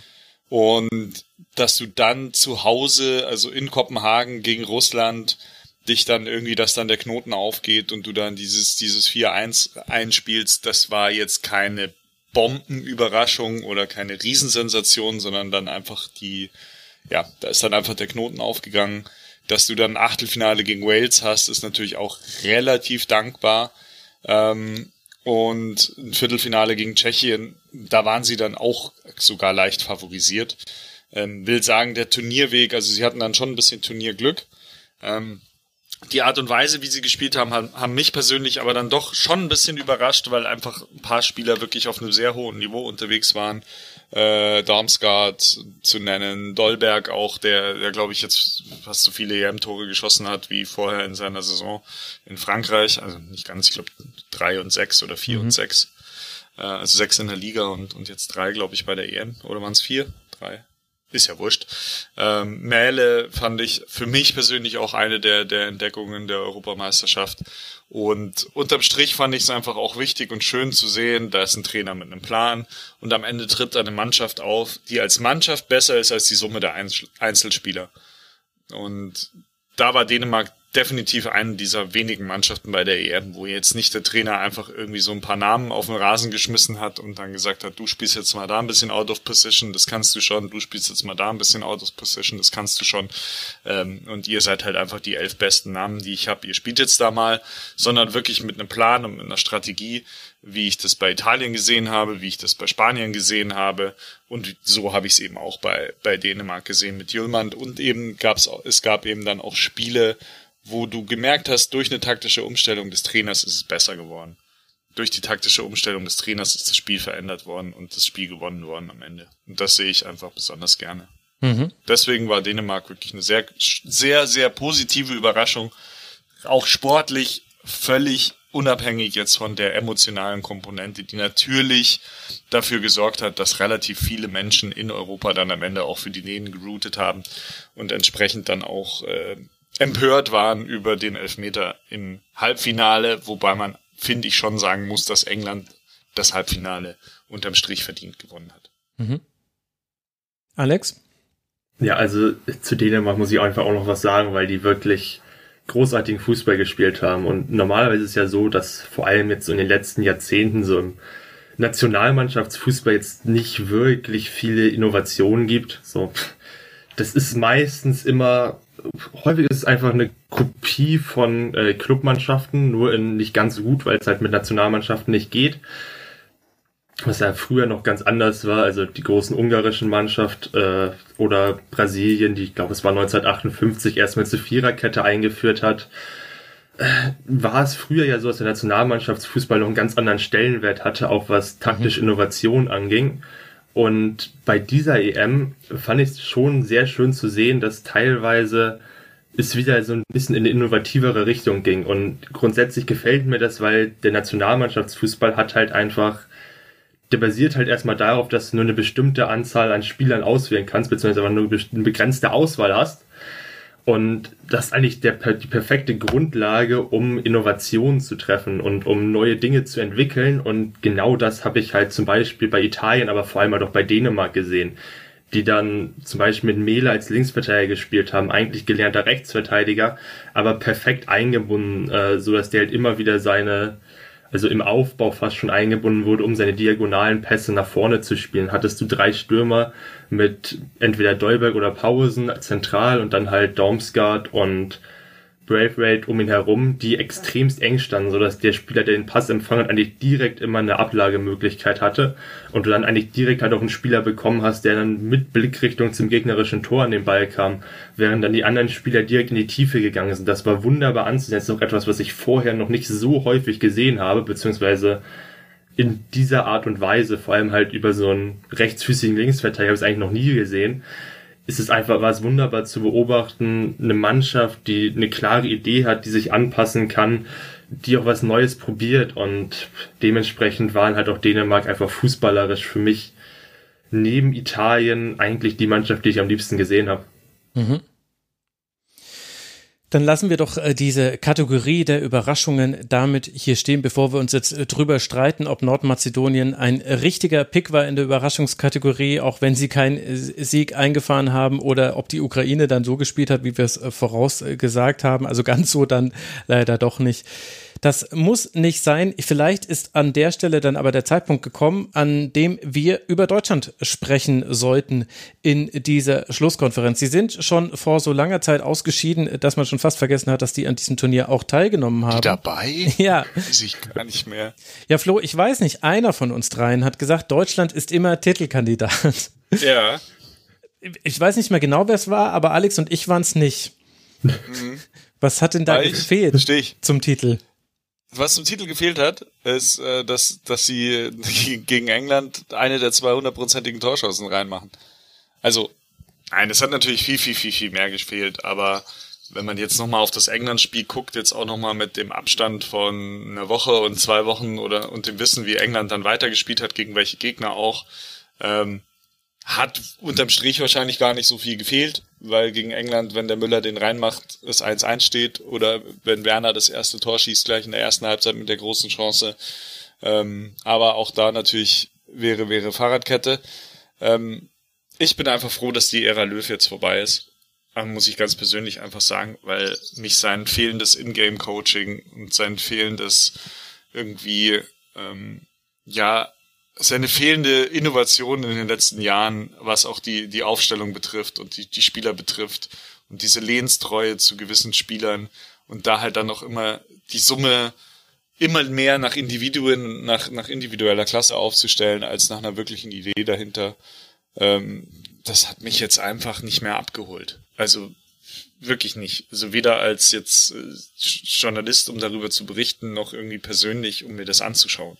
Es war einfach nix. Und ich werde immer wieder jedem sagen, der mich danach fragt, dass ich einfach kein Fan bin von der Besetzung Groß Gündogan in, mit einer Dreierkette, in einem 3-4-3.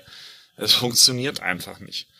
Du hast immer diese Millisekunde im Umschalten, wo sich der eine nicht sicher ist, was macht der andere. Bin ich jetzt der, der den langen Weg laufen muss oder, oder läuft er den langen Weg? Sie sind beide nicht besonders schnell. Sie sind beide nicht besonders gut im Retten von Situationen. Sie sind beide gute Gegenpressing oder Spieler, die im Gegenpressing was machen können, sind natürlich, haben beide ihre Qualitäten. Ich würde jetzt auch nicht hergehen und wie Uli Hoeneß dem Toni Kroos seine Qualitäten im Jahr 2021 abzustreiten. Ganz gewiss nicht. Und ich bin eigentlich auch, ein, muss ich sagen, ein Fan von, von Ilkay Gündoğan, wenn er auf der richtigen Position mit den richtigen Mitspielern spielt, wie er es zum Beispiel bei Manchester City tut. Ähm, und dass er dort irgendwie 16, 17 Saisontore geschossen hat für die in allen Wettbewerben, kommt ja auch nicht von ungefähr. Ähm, aber in der Konstellation war es einfach Käse. Und ja, also ich bin auch kein Fan der Dreierkette, muss ich auch ganz ehrlich sagen. Also vor allem nicht, nicht wenn du auf den Außen keine Spieler hast, äh, die, die in 1 gegen 1 gewinnen können. Und vor allem, wenn du dann vorne mit einer Dreier-Angriffsreihe spielst, wo du wie, wie jetzt Sané gegen Ungarn zum Beispiel, wo du die dann an den Strafraum tackerst und nicht versuchst, auf Außen zu isolieren. Also wenn du schon Spieler hast oder nur wenige Spieler hast, die eins gegen eins Situationen führen können, dann muss ich die Spieler doch in diese Situation bringen und nicht irgendwo zwischen die Ketten stellen, nach innen ziehen, irgendwo dahin stellen, wo sie am wenigsten Raum haben, äh, um ihre Aktionen auszuführen. Und oh, das hat mich schon, ah, das hat mich schon echt genervt, das zu sehen. Hm. So viel, da wäre wär, wär viel, viel, viel, viel mehr Potenzial da gewesen, als diese EM dann letztlich offenbart hat. Und am Ende, und das finde ich halt so schade, am Ende guckst du halt auf diese Mannschaft und auf diese EM und sagst, ja, war ja irgendwie klar. Ähm, aber es hätte halt trotzdem passieren können. Es hätte halt trotzdem besser laufen können. Und das ist, glaube ich, äh, so das, was es irgendwie schade macht. Nichtsdestotrotz, wenn man jetzt mal vorausblickt, ich finde, das ist schon, das ist eigentlich eine ganz gute Vorlage für Hansi Flick. Mit der Einschränkung, dass sie jetzt natürlich in der WM-Qualifikation durch die Niederlage gegen Nordmazedonien schon gleich unter Zugzwang sind. Mhm. Also die müssen jetzt dann gleich oder er muss jetzt relativ schnell gleich einen neuen Ansatz präsentieren, mit der auch gleich Ergebnisse liefert, weil so ein bisschen verbummeln kannst du die WM-Quali jetzt nicht. Und das nächste Turnier ist halt schon in anderthalb Jahren und nicht in zwei Jahren. Also auch weniger Zeit, um, um nochmal was zu entwickeln. Aber die Erwartungshaltung in Deutschland ist natürlich jetzt durch die zwei Turnierleistungen bei der WM 2018 und der EM 2020/21 ähm, jetzt natürlich nicht so hoch, dass jeder gleich sagt, ja, aber in Katar muss der Hansi Flick jetzt schon Weltmeister werden. So. Ähm, das könnte ihm dann, glaube ich, ganz gut in die Karten spielen und die Basis an Spielern ist ja da du hast eine gute Mannschaft, du hast relativ viele gute Einzelspieler, die, wie gesagt, acht Spieler von Bayern, die Tri Triple-Sieger 2020 waren, drei Spieler von Chelsea, die die Champions League 2021 gewonnen hat. Ähm, du hast eine U21 Europameisterschaft, äh, Europameistermannschaft, wo, wo sich bestimmt auch der ein oder andere Spieler die nächsten zwei, drei Jahre anbietet. Ähm, du hast jetzt noch ein Olympiaturnier mit, mit, mit interessanten Spielern, die, die auch an so einem Turnier, an so einer Erfahrung eines internationalen Turniers auch weiter wachsen können.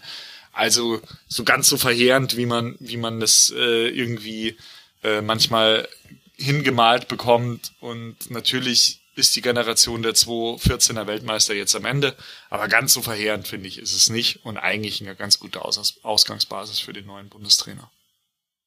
Case closed. Ja, da, da steckte wirklich alles drin, muss man äh, sagen, was äh, zu sagen ist. Nur als du gesagt hast, was ist denn das für ein Käse, dachte ich mir, tja, Chiesa statt Käse, das wäre ein gutes Motto gewesen bei dieser Europameisterschaft. Für wahr. die Deutschland die wenigsten gewonnenen Dribblings aller Mannschaften noch hinter Wales, Ukraine und Finnland. Die äh, Statistik habe ich auch schon mal im taktischen Trend Kurzpass mit Tobi Escher zitiert. Ja, Alex, was möchtest du da noch draufsatteln auf diesen Rundumschlag des Herrn Bog Wagner.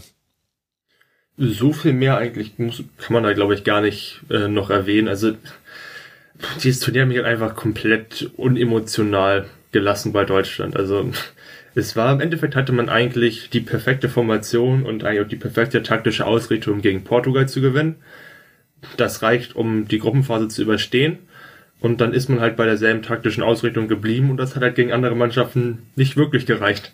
Und es ist halt im Endeffekt, glaube ich, einfach das Problem, wenn du dich zwei, drei Wochen vor dem Turnier auf, erst auf deine Formation festlegst und neue Spieler dann noch neue Rollen ausüben müssen, dann funktioniert das halt nicht perfekt. Und natürlich findet sich die Mannschaft dann nicht optimal. Und eigentlich ist diese Formation dafür gemacht, dass zum Beispiel dann Groß neben einem Goretzka spielt oder dass auf jeden Fall Goretzka in dieser Elf steht, weil der mit seiner Durchschlagskraft nochmal enorm hilft. Das haben wir ja auch schon gegen Ungarn gesehen. Mhm. Gut, der war jetzt nicht von Anfang an dabei und dann hat man halt mit Groß und Gündogan erstmal gespielt, was nicht wirklich aufgegangen ist. Zumindest nicht so, wie man sich sicherlich erhofft hat. Und es war im Endeffekt ein Turnier, was in dem Verlauf eigentlich relativ vorhersehbar war, dass Deutschland vermutlich noch ganz ordentlich spielen wird dass man mit der grundsätzlichen Ausrichtung, die man hat, vermutlich auch mal gegen einen Gegner sehr gut aussehen wird.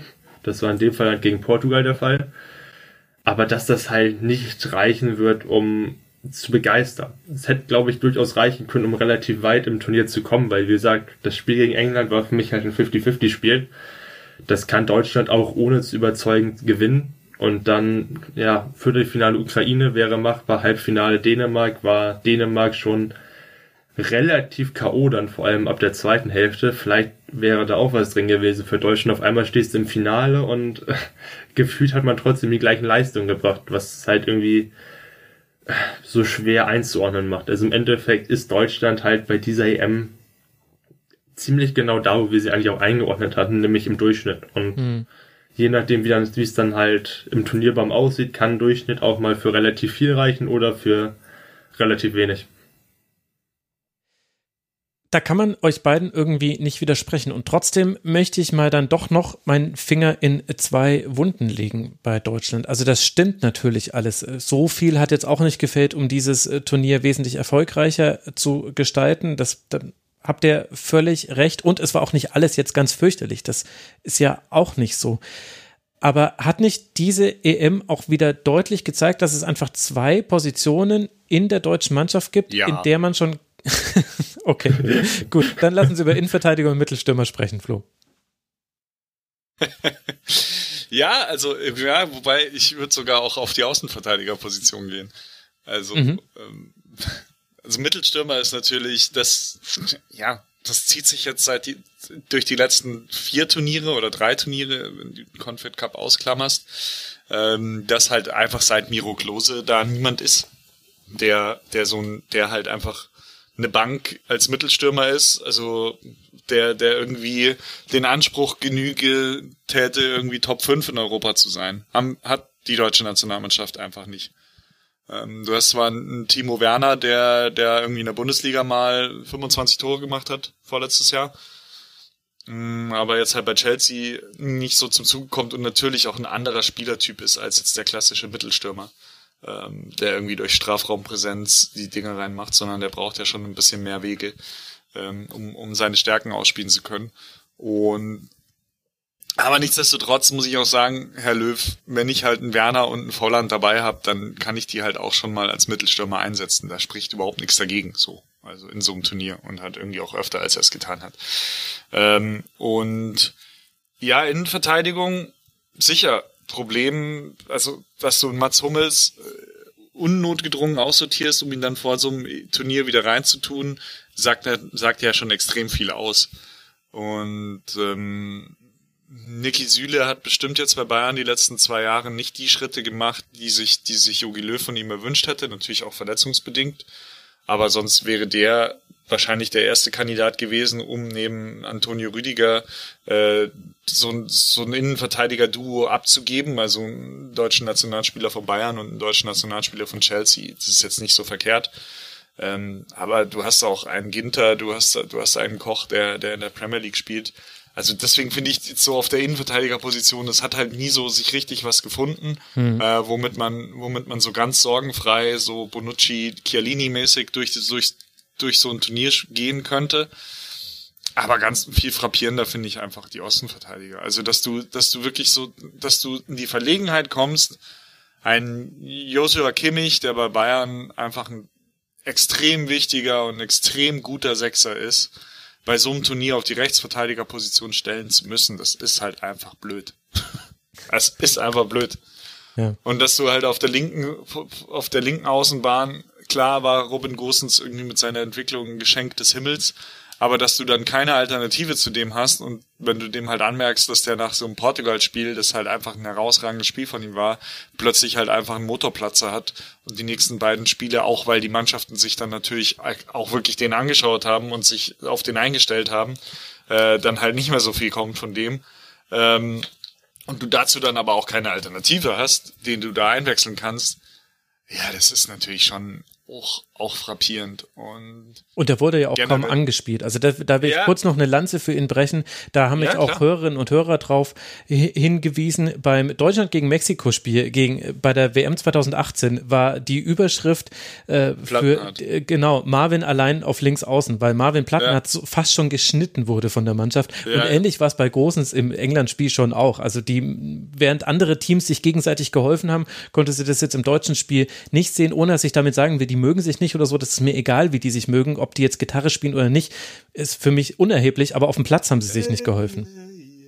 Ähm, ja, und ich glaube aber, dass du bei, bei solchen Leuten halt dann auch weißt, ich meine, Großens ist jetzt nicht der sicherste Passer, ja. Das ist jetzt keiner, der, der eine 90% Passquote auflegt in jedem Spiel.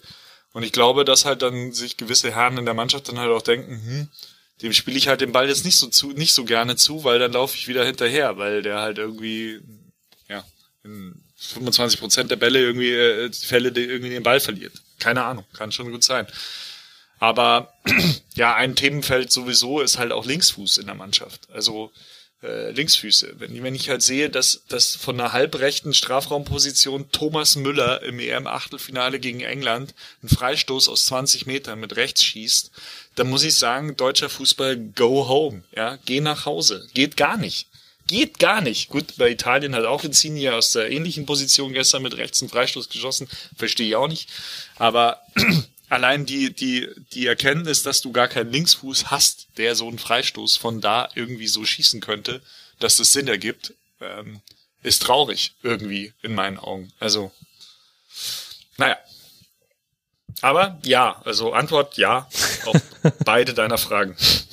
Schön. Also Wobei ich muss sagen, dass ich es gar nicht so unfassbar kritisch sehe. Also ja, es gibt vielleicht ein, zwei Schwachstellen theoretisch, aber die gibt's halt rein theoretisch in jeder Nationalmannschaft. Also du kannst halt nicht überall top besetzt sein und rein theoretisch hat man in Deutschland immer noch einen so großen Spielerpool und so viele Spieler, die halt auch noch auf einem relativ ordentlichen bis guten Niveau spielen, dass man ja trotzdem noch was ordentliches mitmachen kann. Also wenn ich mir Dänemarks Kader anschaue und was damit gemacht wird, äh, dann ist das halt einfach was komplett anderes. Und selbst bei Italien hatte man jetzt keinen Mittelstürmer, der eine unfassbar gute EM gespielt hat.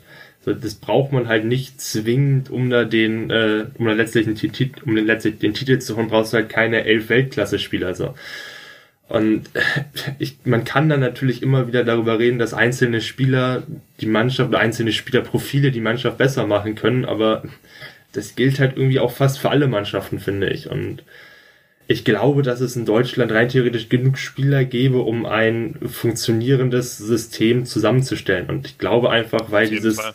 komplett, weil dieses funktionierende System fehlt, äh, versucht man dann teilweise halt einfach, äh, naja, versucht man das fehlende System damit auch so ein bisschen zu erklären, beziehungsweise man sucht dann einfach Fehler darin, dass bestimmte Spielertypen fehlen, aber wenn ich mir halt irgendwie so zum Beispiel Italien anschaue, dann ist es ja auch nicht so, dass da, dass man da alle möglichen Spielertypen hat. Also man hat mit Spinazzola einen komplett unorthodoxen Linksverteidiger und auf der Rechtsverteidigerposition hat man Di Lorenzo, der eigentlich auch eher unorthodox ist, die zwei komplett unterschiedliche Rollen spielen, die halt aber einfach so eingesetzt werden, dass sie zusammenpassen. Und ja, aber hinter denen halt zum Beispiel auch noch Emerson und Florenzi sind, die beide ja, nicht exakt gleich sind, aber wo du dann sogar so einen Ausfall wie Spinazzola abfangen kannst und keinen merklichen Qualitätsverlust in der kompletten Mannschaft hast, selbst wenn das andere Spielertypen sind. Und das ist doch bei Deutschland ganz krass anders, oder?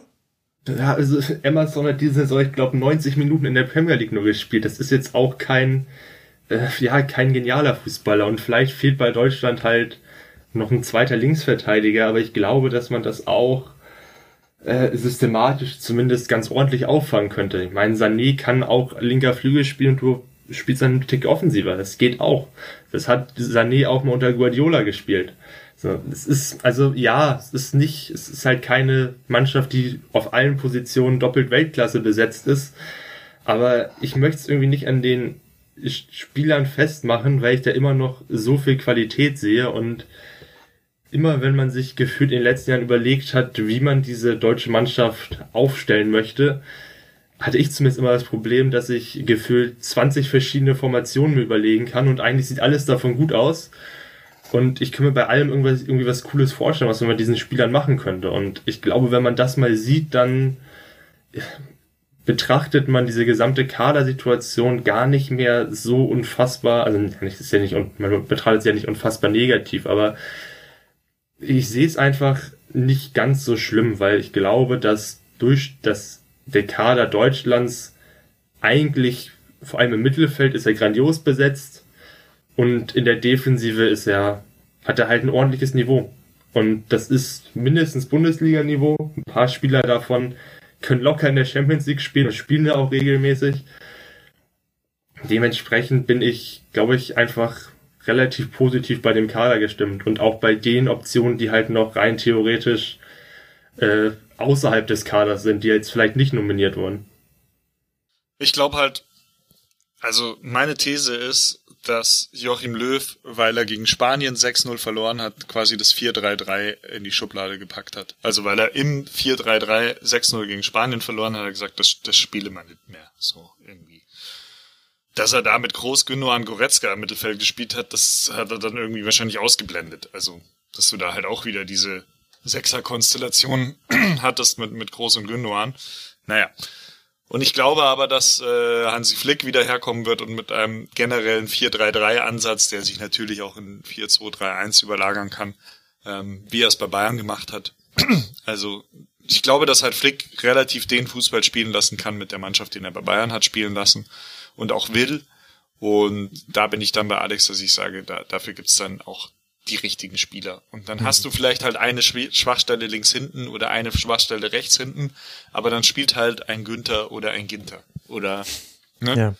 Wo du halt dann einfach sagst, der spielt halt dann da, ja. Das ist jetzt nicht der, der beste Spieler, den wir haben, das ist nicht der beste Linksverteidiger auf der Welt, aber der spielt es halt dann, weil das spielt er in seinem Verein und das spielt er gut. Und dann wird das ja. mit den zehn anderen Spielern, die wir da haben, wird das schon wunderbar funktionieren, weil der weiß, was er tun muss. Und wenn dann mal das Spiel kommt, wo er gegen Mbappé spielen muss und der ihn halt in 45 Minuten Kringel um die Ohren läuft, dann muss ich mir halt vielleicht was anderes überlegen und dann muss ich ihn vielleicht zur Halbzeit auswechseln und einen anderen einwechseln oder so. Aber, ne? Aber was mich an dem Ansatz von Löw halt einfach gestört hat, ist, ein System zu spielen, das schon mal nicht so viele Spieler in dieser Mannschaft, in dieser Startelf so gespielt haben in ihrem Verein oder so generell so in ihrem, in ihrem, in ihren Automatismen drin haben und dann halt auch Spieler out of position auf Positionen spielen zu lassen, die sie, die sie so halt einfach selten spielen oder eben nicht in, in, in, in, in sich drin haben und dann zu denken, dass das eine super Idee ist. Ich glaube, ich so. spüre jetzt so langsam, wo zwischen uns die argumentative Trennlinie verläuft, weil ihr habt, also auch wieder hier habt ihr ja mit allem recht, was ihr sagt. Ich glaube, das, was ihr fahrt, ist die Sicht aus Sicht des Bundestrainers mit was kann ich arbeiten und da kann man eben Löw äh, sehr viele, sehr viele Vorwürfe machen, auch mit Blick auf die WM 2018. Und ich komme aber noch so ein bisschen über eine andere Einflugschneise. Wenn ich auf dfb.de gucke, sportliche Leitung Nationalmannschaft. Dann ist da Joachim Löw, Bundestrainer, Markus Sorg, Assistenztrainer, der wird auch bleiben, Andreas Köpke, Torwarttrainer.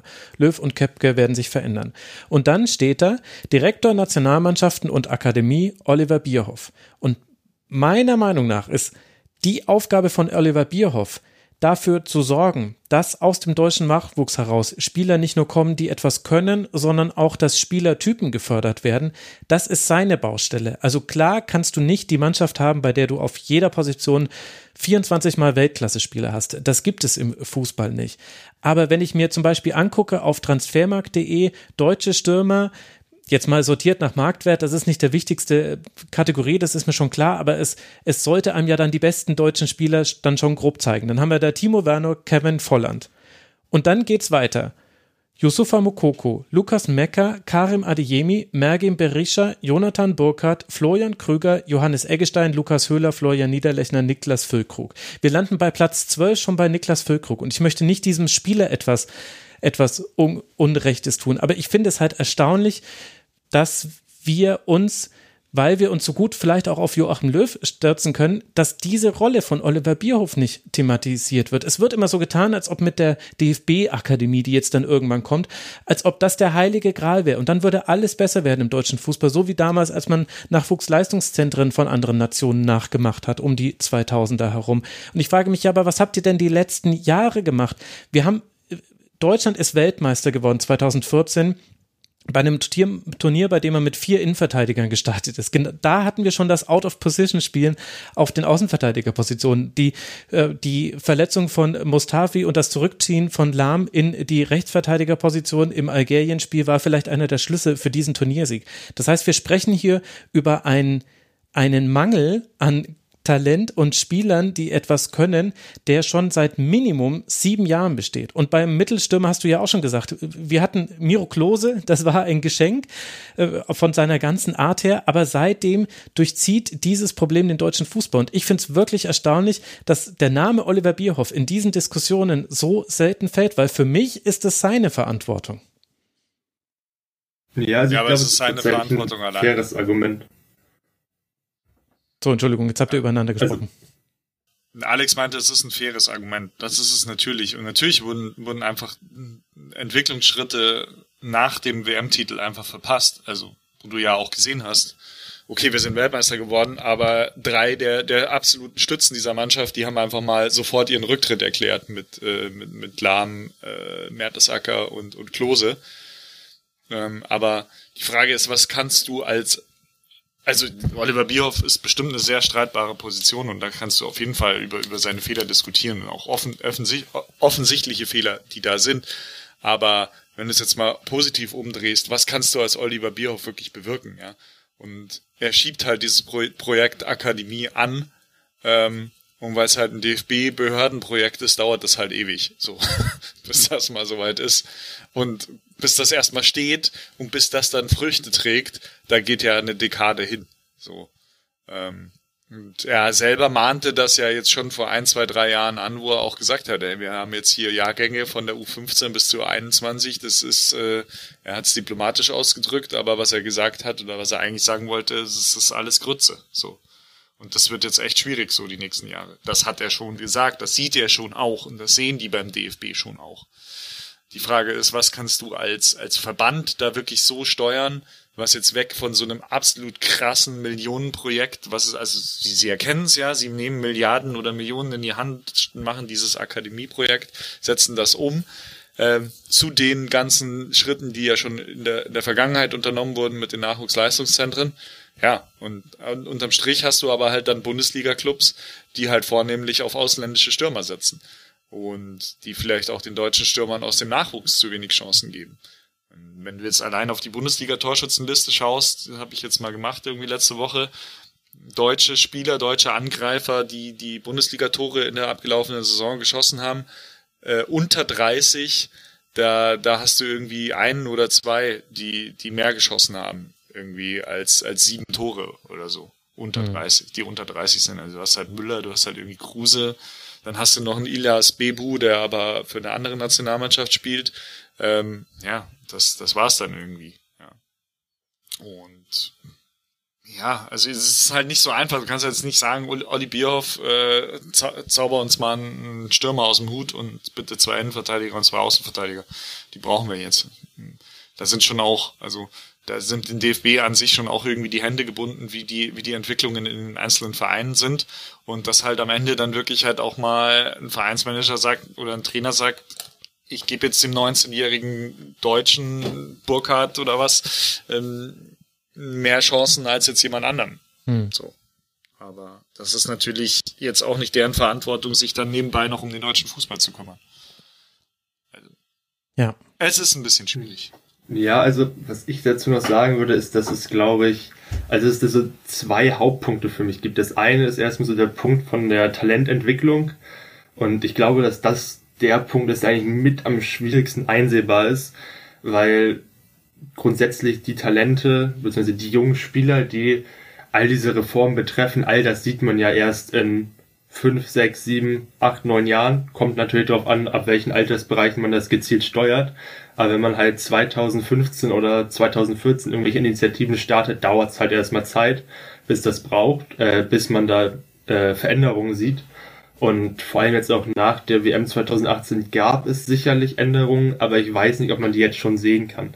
Was aber, was man aber stattdessen sehen sollte oder müsste und womit ich dann halt eher ein Problem habe, ist, dass es über den gesamten Verband hinweg eine gewisse äh, spielerische Idee ist, spielerische Idee gibt und etwas, wonach man die Entwicklung von den jungen Spielern richten kann. Also wenn ich zum Beispiel nach Spanien schaue und was Spanien konstant mit ihrer U21-Nationalmannschaft erreicht, dann sind das nicht zwingend Titel oder so, sondern dass da eine klare Idee hintersteckt und dass man da Spieler in sehr ähnlichen Rollen formt, die sie dann halt auch später im Nationalteam äh, mhm. ausfüllen könnten. Und dass es da, dass es diese Fußballnation einfach für etwas steht und dass eigentlich klar ist, was man von den Spielern erwartet und dass man auch das Gefühl hat, dass sie sich während der Zeit bei Nationalmannschaft weiterentwickeln. Und in Deutschland habe ich das Gefühl, dass es keine so klare Idee gibt, wofür man fußballerisch stehen möchte und wie man seine Spieler entwickeln möchte. Und ich glaube, das liegt, das ist auch relativ schwer, weil der deutsche Fußball in den letzten Jahren nicht zwingend für eine Sache stand. Also ja, man kann sagen, Klopp und Co. ist Pressing, Gegenpressing-Schule, aber in der Nationalmannschaft hat man halt Joachim Löw, der sich in seiner gesamten Amtszeit ja immer extremst an den äh, neuesten Trends angepasst hat. Da war erst Umschaltfußball innen, dann hat, äh, dann hat Spanien alles gewonnen, dann hat man Ballbesitz gespielt und das war ja alles nicht schlimm und das hat auch für Nationalmannschaft für Erfolg gesorgt.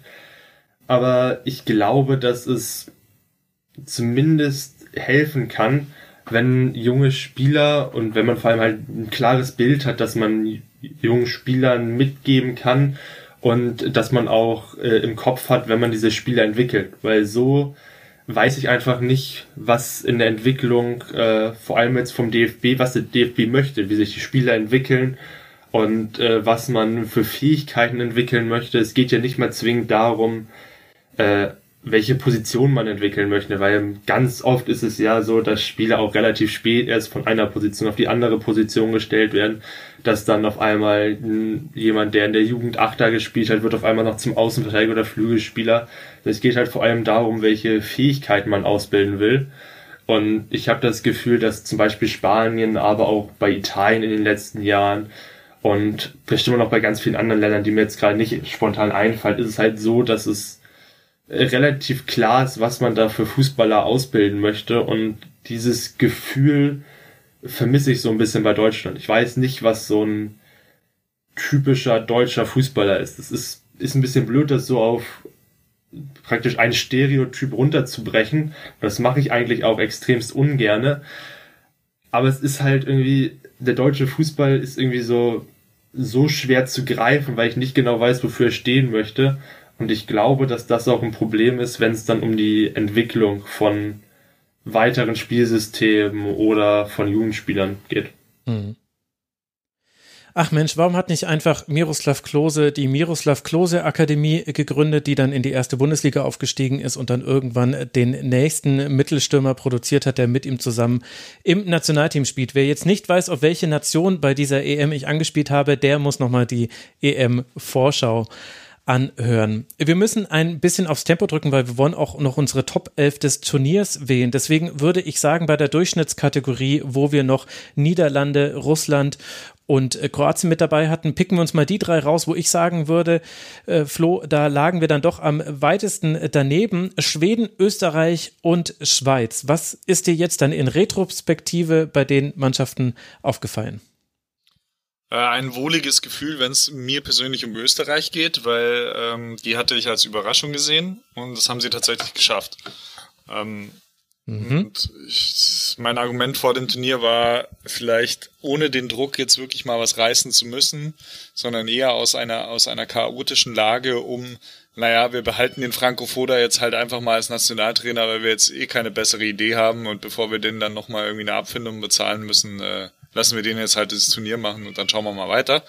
Kam dann plötzlich halt mit einem einzigen Spiel, muss man ja sagen, durch den Sieg gegen die Ukraine und den Einzug ins Achtelfinale halt dieses historische ähm, Ereignis Österreich in der K.O.-Runde das erste Mal seit 1954. Und ja, ist gut. Katze. Sorry. Ähm, und dann ein Achtelfinale, wo ich sagen muss, wenn, wenn das Tor von Arnautovic zählt gegen Italien nach, nach 70 Minuten, dann beschäftigen wir uns vielleicht mit äh, einem Ausscheiden Italiens im Achtelfinale mhm. und einem völlig überraschenden EM-Viertelfinalisten Österreich. Also so weit war es nicht davon entfernt. Und ähm, mir hat generell ähm, das gefallen, wie, wie Foda sich auch entspannt hat im Laufe des Turniers und halt dann irgendwann dann auch das richtige System gefunden hat. Ähm, und mir hat dann eben auch gefallen, wie, wie gewisse Spieler bei Österreich dann aufgetreten sind. Ähm, Schlager fand ich super. Ähm, Nautovic immer zwischen Genie und Wahnsinn, aber halt auch wirklich mit dieser Chutzpe halt auch mal gegen zwei Mann zu gehen und die dann auch auszuspielen. Ähm, Baumgartner fand ich gut. Ähm, Sabitzer hat das gespielt, was, was er bei Leipzig auch oft spielt, auf drei verschiedenen Positionen in, in einem Spiel von einer Position aus. Ähm, Hinteregger sowieso gut. Äh, als, also mir hat die Mannschaft gefallen und auch, auch tatsächlich Spaß gemacht, insbesondere in dem Spiel gegen, gegen Italien. Das wäre jetzt so mein Pick aus den drei gewesen. Hm. Alex, wen willst du dir noch picken? Äh, ich, ich fand Schweden tatsächlich wieder faszinierend. Also mhm grundsätzlich haben sie wieder viel von dem gemacht, was wir von Schweden kennen. Es war wieder äh, 4-4-2 und gegen den Ball eigentlich das, was man kennt. Mit dem Ball war es tatsächlich ein bisschen cooler. Äh, lag zum Teil einfach daran, dass Schweden mittlerweile halt einfach ein paar sehr, sehr coole Kicker hat, die äh, relativ viel alleine machen dürften, durften. Also was Alexander Isak teilweise gemacht hat, war ziemlich absurd, weil er musste auch relativ viel alleine machen und ich glaube, dass ihm das als Spielertyp sogar relativ gut liegt. Aber er hat sich teilweise Bälle in der eigenen Hälfte abgeholt und ist bis in den gegnerischen 16er gefühlt gedribbelt. Forsberg hat auch eine tolle EM gespielt. Äh, Kulusewski hatte ein paar coole Akzente. So hat man gesehen, dass bei Schweden an sich äh, durchaus Potenzial da ist, dass man auch äh, noch ein bisschen, ein bisschen, ja, einfach ein bisschen ansehnlicheren Fußball spielen könnte, dass man sich vielleicht auch einfach ein bisschen mehr offensiv trauen könnte, weil es grundsätzlich halt immer noch dieser Stamm aus einigen Spielern ist, dass so ein Sebastian Larsson immer noch spielt, dass ein äh, Michael Lustig immer noch spielt, auch ein Albin Ekdal, also ich mag Ekdal auch sehr, aber es ist halt immer noch diese Basis, die gefühlt seit zehn Jahren da spielt und da, da jetzt noch ergänzt durch ein paar jüngere Spieler und jetzt auch mal ein Forsberg in Topform in der Nationalmannschaft, was glaube ich nicht immer der Fall war, aber zumindest konnte er selten so herausragen, wie er es jetzt mhm. bei diesem Turnier gemacht hat. Äh, das war einfach ganz cool anzusehen. Deswegen sehe ich Schweden eigentlich eigentlich immer relativ gerne, weil man eigentlich weiß, was man bekommt und jetzt halt noch so ein bisschen dazugekommen ist. Ja, ich finde es halt ein bisschen schade, dass halt Isaac und, und Kulosewski dann halt über die Ansätze leider nicht ganz hinausgekommen sind. Kulosewski hatte ja noch die Covid-Pause und hatte ja dann auch erst, glaube ich, ab dem zweiten oder dritten Spiel mitspielen können. Ähm, und Isaac ist ja dann letztlich, glaube ich, auch ohne Turniertreffer geblieben. Ähm, aber die Ansätze waren da und die machen durchaus Lust auf mehr. Ähm, mega interessant wäre halt gewesen, wenn, wenn Slatan dabei gewesen wäre und es wirklich geschafft hätte, dieses eine Turnier noch zu spielen. Ähm, aber ob dann überhaupt Platz für, für Isaac oder Kulusewski gewesen wäre, wäre dann natürlich auch die andere Frage gewesen. Ähm, aber ansonsten stimme ich dem schon voll zu, was du sagst. Schweden und, und Forsberg fand ich, fand ich genial. Also so als, als falsche Sieben von, von links den Spielmacher zu geben und, und auch immer wieder entscheidend zu wirken und am Ende auch vier Hütten zu machen. Ähm, das war schon sehr, sehr beeindruckend nach einer Saison von Leipzig, wo ich immer gefühlt gedacht habe, der spielt viel zu wenig und der kommt über die Ansätze nicht hinaus. Und wieso spielt er eigentlich so wenig? Wieso spielt er kaum ein Spiel über 90 Minuten oder gar kein Spiel über 90 Minuten durch? Obwohl er dann ja auch hinten raus dann im, im Pokal-Halbfinale entscheidend war. Ähm, ja, finde ich einfach einen sehr geilen Kicker. Nach wie vor hat ja auch zweimal Aluminium getroffen im Achtelfinale, wo es dann nach Verlängerung 1 zu 2 gegen Ukraine zu Ende war für Schweden. Ihr erinnert euch vielleicht Unterzahl in der äh, Verlängerung und dann erst in der 120. Minute den Gegentreffer kassiert. Schweden war so ein bisschen mein Österreich, da hatte, die hatte ich ja als Überraschung gesetzt. Also da waren wir uns auch uneinig und das ist interessant. So eine Mannschaft landet halt dann eben im, im Durchschnitt. Dann habe ich jetzt ein bisschen die undankbare Aufgabe, aber noch über die Schweiz äh, zu sprechen, denn da waren wir uns äh, relativ einig hatten Alex und ich auf Durchschnitt und Flo, du hast sie sogar eher ein bisschen schlechter gesehen. Und ich muss zugeben, auch nach diesem Turnier bin ich bei der Schweiz noch nicht ganz viel schlauer geworden. Denn wenn man sich das nochmal genau anguckt, dann hast du zwei wirklich schwache Spiele. Ein, beziehungsweise Waze muss man ein bisschen einklammern. Das Auftaktspiel gegen Waze war eigentlich ein gutes Spiel, aber du hattest eine schwache Viertelstunde und genau das hatten wir auch angesprochen. Zumindest stand das auf meinem Zettel in der EM-Vorschau, dass die Schweiz immer wieder diese passiven Phasen mit drin hat und da wurden sie erwischt von Waze und so war es ein 1 zu 1. Dann gegen Italien keinen Stich gemacht, keine wesentliche Gefahr erzeugt und dann drehte sich aber dieses ganze Turnier durch ein 3 zu 1 gegen die Türkei in Baku. Das war ein super Spiel, da gibt es wenig zu kritisieren. Das war 42 Schüsse hat da die Schweiz abgegeben. Dann kommt das Weiterkommen gegen Frankreich, bei dem, das vergisst man ja fast schon wieder. Man erinnert sich dann an verschossene Elfmeter von Kilian Mbappé. Aber da ist die Schweiz 1 zu 0 in Führung gegangen. Dann verschießt Rodriguez einen Strafstoß zum 2 zu 0 in, und innerhalb weniger Minuten stellt Frankreich nach diesem verschossenen Strafstoß auf 2 zu 1 Führung, kann dann noch mit 3 zu 1 in Führung gehen und äh, da die Schweiz kommt noch mit zurück. Das war dieses, diese wunderbare Achtelfinal-Montag, an dem äh, Kroatien gegen Spanien sich ein wildes Spiel geliefert haben und dann abends Frankreich gegen Schweiz. Also ganz, ganz toller Moment dieser Europameisterschaft, der auch übers Turnier hinweg bleiben wird. Und auch das Spiel gegen Spanien kann man da dazu rechnen. Spanien geht sehr früh in der achten Minute durch einen abgefälschten Schuss in Führung, aber die Schweiz kämpft sich zurück ins Spiel, bleibt in diesem Spiel mit dabei, kommt eben bis ins Elfmeterschießen und da ist dann Schluss.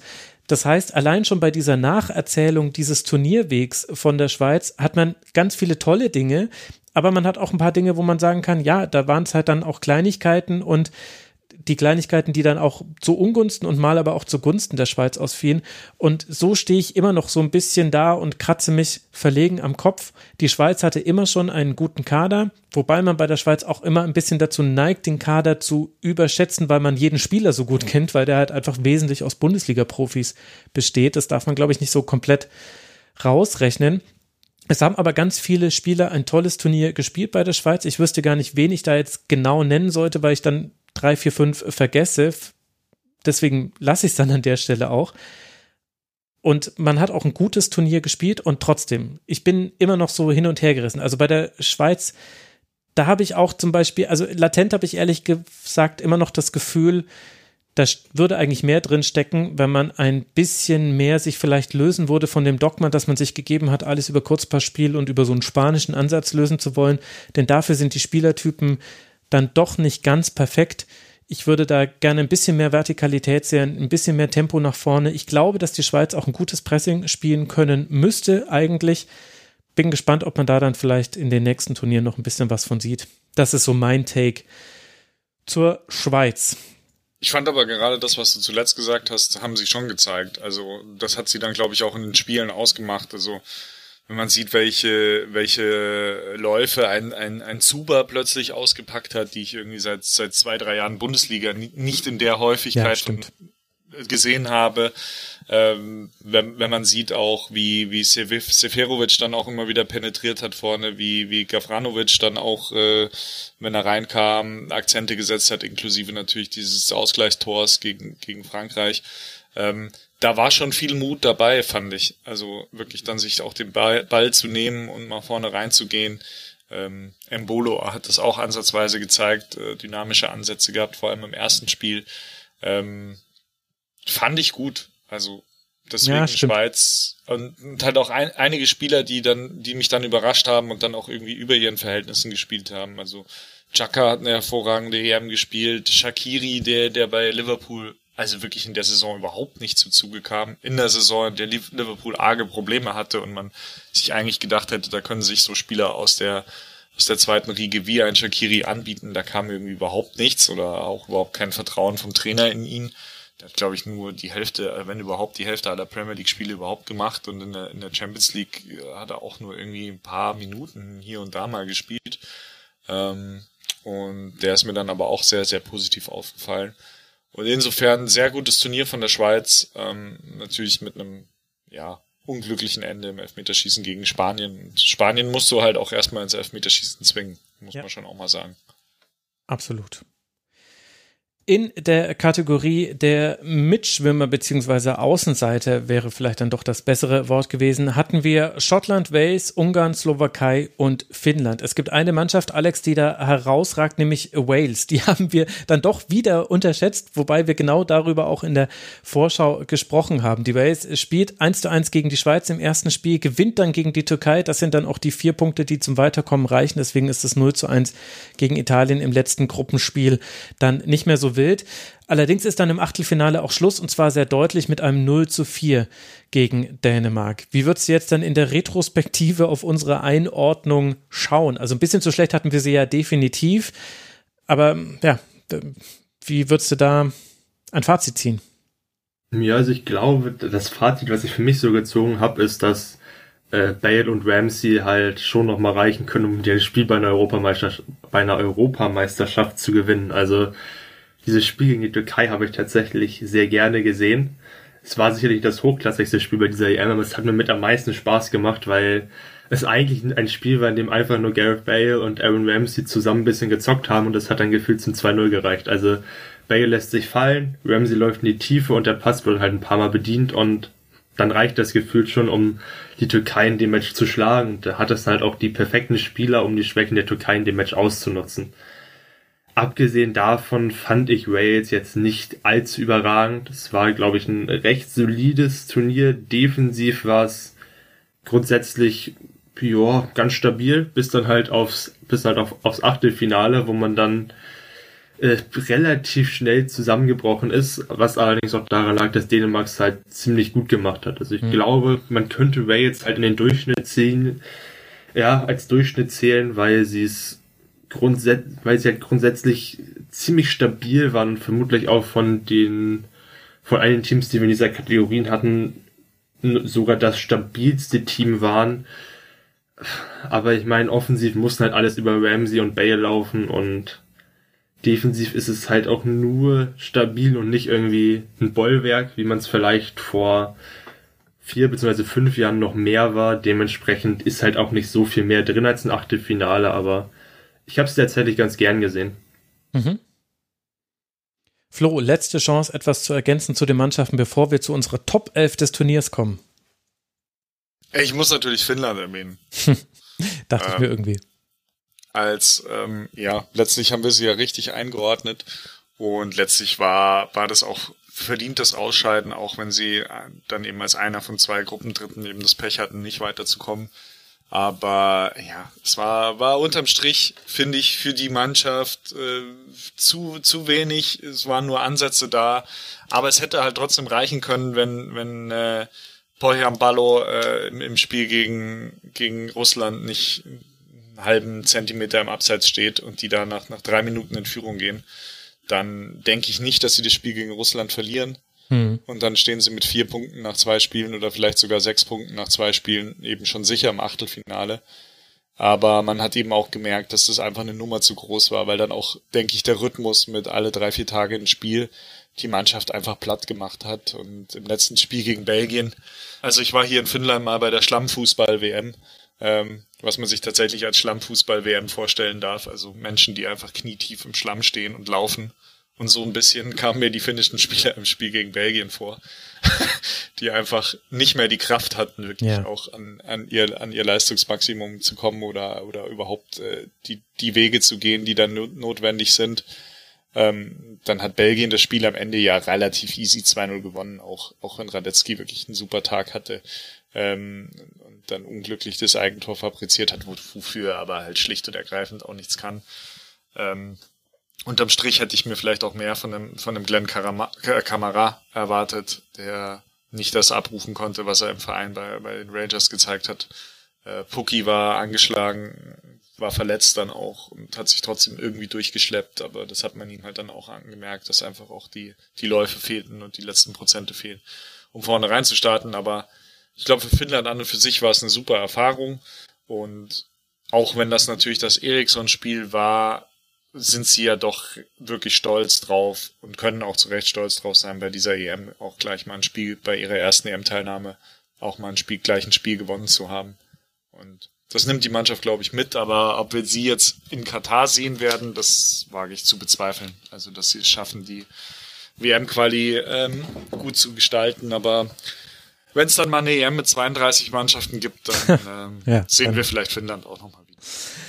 Darauf scheint es ja hinauszulaufen. Aber gut, das ist ein anderes Thema, so wie es noch viele andere Themen gab, die jetzt nicht unbedingt sportlich waren. Also die Politisierung dieses Turniers auch von Seiten der Mannschaften, Regenbogendiskussionen, äh, Covid-19 als äh, ganz äh, großes Thema, auch die Art und Weise, wie das Finale gelaufen ist. Es gäbe noch ganz, ganz viel zu dieser Europameisterschaft zu sagen. Wir wollen uns ja aber hier so ein bisschen auf den sportlichen Blick beschränken und in dem Fall hilft uns das auch, weil ansonsten müssten wir jetzt noch zwei Stunden Stunden länger sprechen und ehrlicherweise mein Akku reicht dafür jetzt auch nicht mehr nach dieser Europameisterschaft.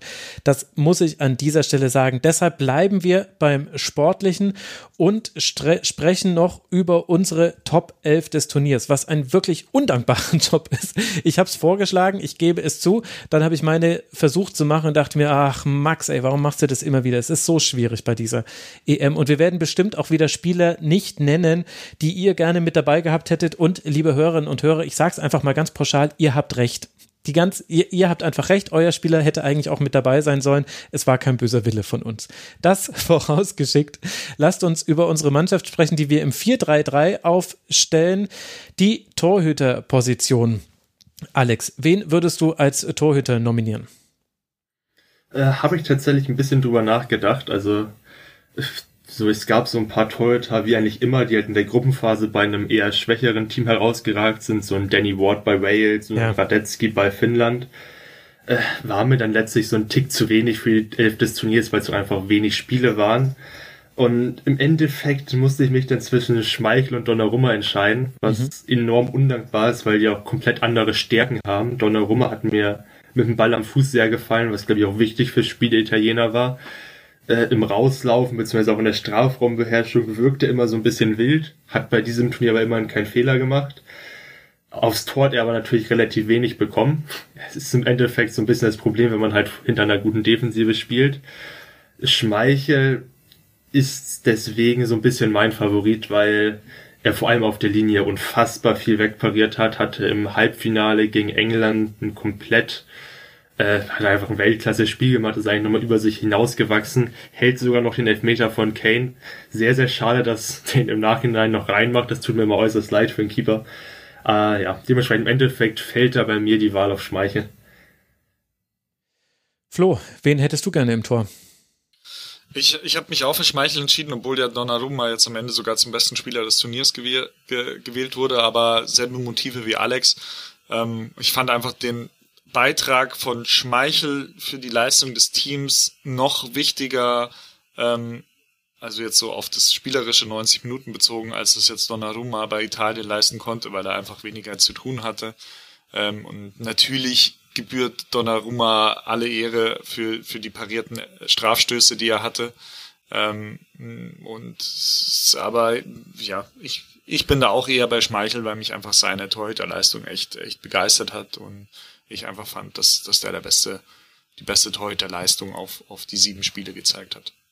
Okay, dann war die Torhüterposition dann also doch. Auf die sechs. ja. Äh, doch am unproblematischsten, denn ich hatte Schmeichel auf 1 und Donnarumma dahinter. Nach dem Finale habe ich getauscht, Donnarumma auf 1 und Schmeichel dahinter. Aber dann ist es ja eindeutig. Schmeichel ist unser Torhüter in der Top 11 und Donnarumma schreiben wir in die Klammer dahinter. Wenn euch übrigens die Leistung der Torhüter bei dieser EM noch genauer interessiert, liebe Hörerinnen und Hörer, nur dazu habe ich einen äh, Kurzpass gemacht, also der sich ausschließlich mit den Torhütern befasst, mit Sascha Felter zusammen von Cavanis Friseur. Das kann ich euch an der Stelle sehr ans Ohr legen und dann wisst ihr auch, warum Kaspar Schmeichel ein unorthodoxes Torwartspiel hat. Das wird da sehr genau erklärt.